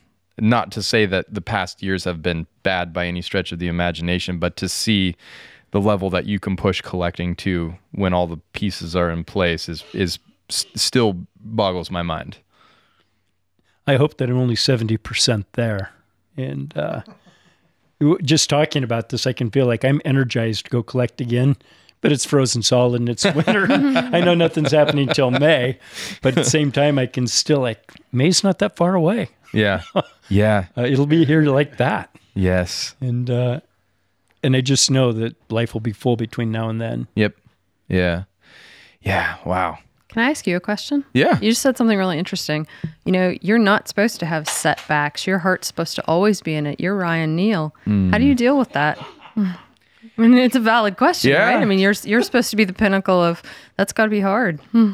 I mean, I, I mean, I mean, I, I guess I appreciate that. Um, I, you know, I feel like um, when you choose to make the move to do something that you're passionate about as a career, you know, your passion's only as strong as as you are whole as a person, I, I guess. And uh, at least this is not something that I necessarily knew or understood until uh, until I wasn't or as whole as strong as I have historically been.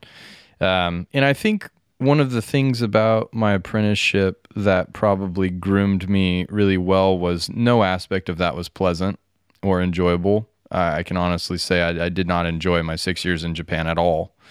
Um, but I was there for a reason, and coming back, it, it literally was like I had taken six years of joy in life and been void of it. I had to put that somewhere else for six years, and it it was put into a bank. Uh, I guess is the way I think about it. All of the ideas and the the desires and creativity and notions of what could be just had to kind of be stuffed away. But but what I experienced when I came back and I felt that freedom, uh, it, it was almost like um, you know, I mean, Mirai was built the first three years of my professional career, when I came back, I traveled for a cumulative uh, number of days that would equal nine out of the 12 months of the year. Yet I managed in three months out of the first three years to build Mirai to a point where it, was a functioning garden and I could have students here. And, and I feel like the trees achieved a certain level at that point in time. And that was just uh, all of that stored accumulation that had been stuffed away over those six years in Japan um, and that energy kind of being actualized to the degree that I really didn't sleep very much for like three years of my life. Um, you know, and and and and then that sort of that burst kind of leveled out. You know, I I, I spent that energy, that stored uh, motivation and whatnot, and and from that point forward, Mirai kind of started generating energy for me. You know, I mean, like you you much like a bonsai tree, and Walter saying, you know, it's you take what the tree gives you, and that gives each tree the opportunity to be something special. When you create a place that's built on that strategy, it starts to pay you back. You know, and one of the things that that I've talked about a lot of these conversations I've had with Todd Schlafer on the podcast before, being a traveling bonsai professional, um, I don't know how you do it, Walter. All, all these years, I, I honestly don't because um, you go places and you spend that energy. And what I've noticed about Mirai is spending the energy here, I, I get that energy back. Um, but as you travel, you have to find different ways to to keep that well filled, and a lot of times it's with the people and the human interactions, the joy, and and seeing people have breakthroughs and find that ability to learn bonsai and be enabled to pursue bonsai in a way that they feel good about because you've been able to share something with them that improves their capacity to do that. Um, but ultimately, my my battery has become this place, and even through downtimes when I couldn't give this place everything that I felt it deserved, or the trees here that I felt it deserved, I was groomed over six years to be able to continue to do what I do from a discipline perspective, uh, even though my heart wasn't necessarily where I had experienced it being up to that point. And I think that is probably the biggest component of having apprenticed in Japan is learning how to do bonsai as a discipline more than as a creative endeavor because bonsai in Japan to a large degree is a craft and not necessarily an art uh, as I see it anyways and that's that's a very generalized um, broad sweeping brushstroke that doesn't in any way do justice to the high level of art that some people practice bonsai with in Japan um, because there definitely are bonsai artists in Japan, but I think there are far more bonsai craftsmen in Japan. Um, and so, you know, like finding that freedom here and not having the conformity of the box allows us to potentially explore things that wouldn't be as possible in that culture. But I, I value the discipline that it taught me, and I think that's kind of how I how I got through that. But I mean, I can look at the work that I did over the recent years, and I can see in that tree that it's it, it was work that was done via the discipline and not necessarily via, v from the heart. And and um, having that back, just the same as being able to see in Randy's year of collection this year, seeing there there is it's it's a visible difference, and you can't hide from the reflection that the trees give you. They tell you everything about somebody, and whatever you're a ceramicist. Um, you know Ron Lang and his wood-fired kiln in Pennsylvania, and then his big transition to North Carolina.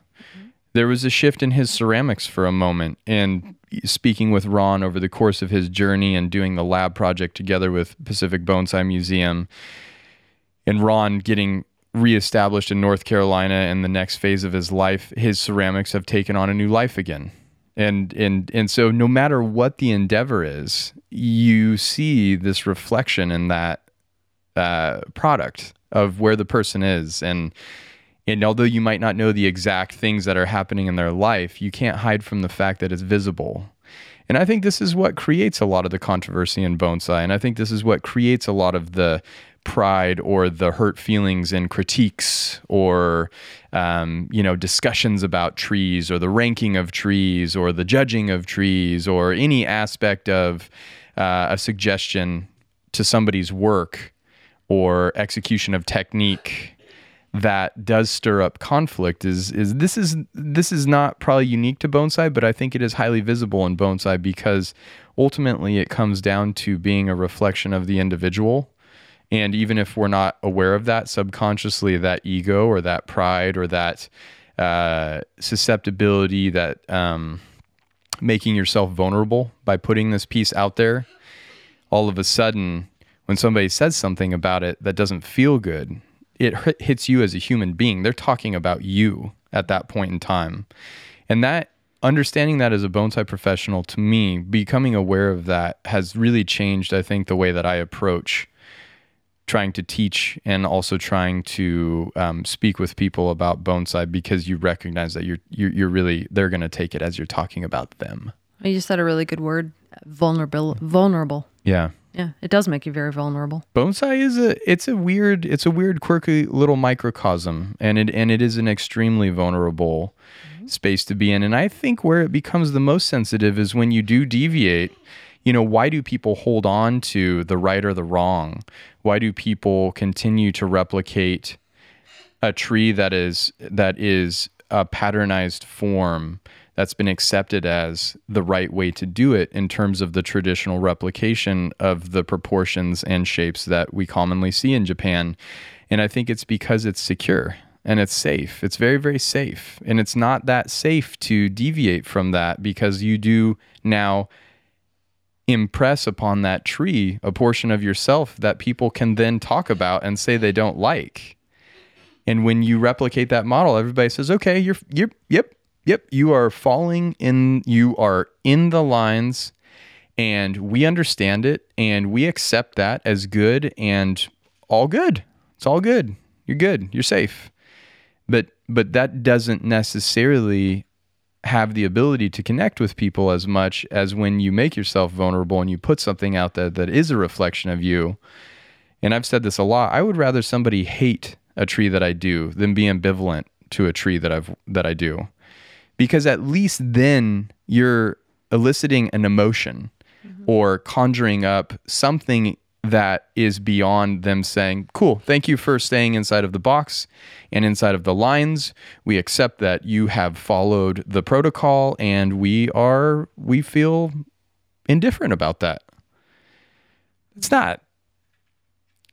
You don't always have to try and strike controversy or break new ground, you know, but but sometimes putting that out there and and and expressing yourself in this way is what it means to do bonsai as an art. It is an expression when you start to do that. And that in my mind is where the value is because all of a sudden you do get to see that person. And uh, and I and I find that to be the most valuable part of this art form. That's my feelings on that. Well, I very much I could I could do this all night. I think uh, you could too. Walter's on the verge of sleep as I see it. And uh, It's seven in the morning. what time is it here? 10. Holy Seven, it's 7 a.m. in shoot. Germany for them. Wow. It's wow. time to get up it's time to get up. What uh when do you guys go back to Germany? on, on Saturday. On Saturday. Yeah. Okay. All right. You guys come up during the day tomorrow. We'll take a look around. Yeah, that'd be that'd Sure. be very enjoyable. Uh, thank you guys for making the time to sit down with us. I, I thoroughly, thoroughly enjoyed com- conversing with you guys. I've been looking forward to this. Walter, your trepidation of doing a podcast, I hope it was relieved. Yeah, that's okay. That's fine. I, I can do that again. Oh, you can do it again. I hope so. I Yeah. hope this is the first of many. Uh, yeah, I well, whenever I come, you just do a podcast with me. That's fine. That sounds good. I And- think we and can we do that. We will teach uh, Thomas much better English, so next time he can say a lot. He was worried about his English. Oh, I kept telling him his oh, English is oh. fine. yes, you held back. I, the chef. We need to dig into that more. We'll have to bring out some more wine. We're gonna have to get some Couple wine. We're gonna, of we're gonna wine have to now. Lube, lube Thomas up a little bit with some liquor. I think to get more out of him. Yeah, no, very enjoyable. Randy, thanks for joining us too, man. It's it's always good to rap with you. Yeah, It was good. Good to get up here and good to meet Jennifer and Tomas and uh, get Walter out in the West Coast again for Absolutely. however short a time it might be. At least this year, first time in four years, we've got dry weather and it's not some form of frozen rain. Right. Walter's not got his camera under his jacket. Yeah. Yeah. Well, thank you guys very much. I wish you a safe journey on your way home, and uh, and Jennifer, I look forward to next year. Should be awesome. Awesome. I Thank you guys. Cheers. Thank you.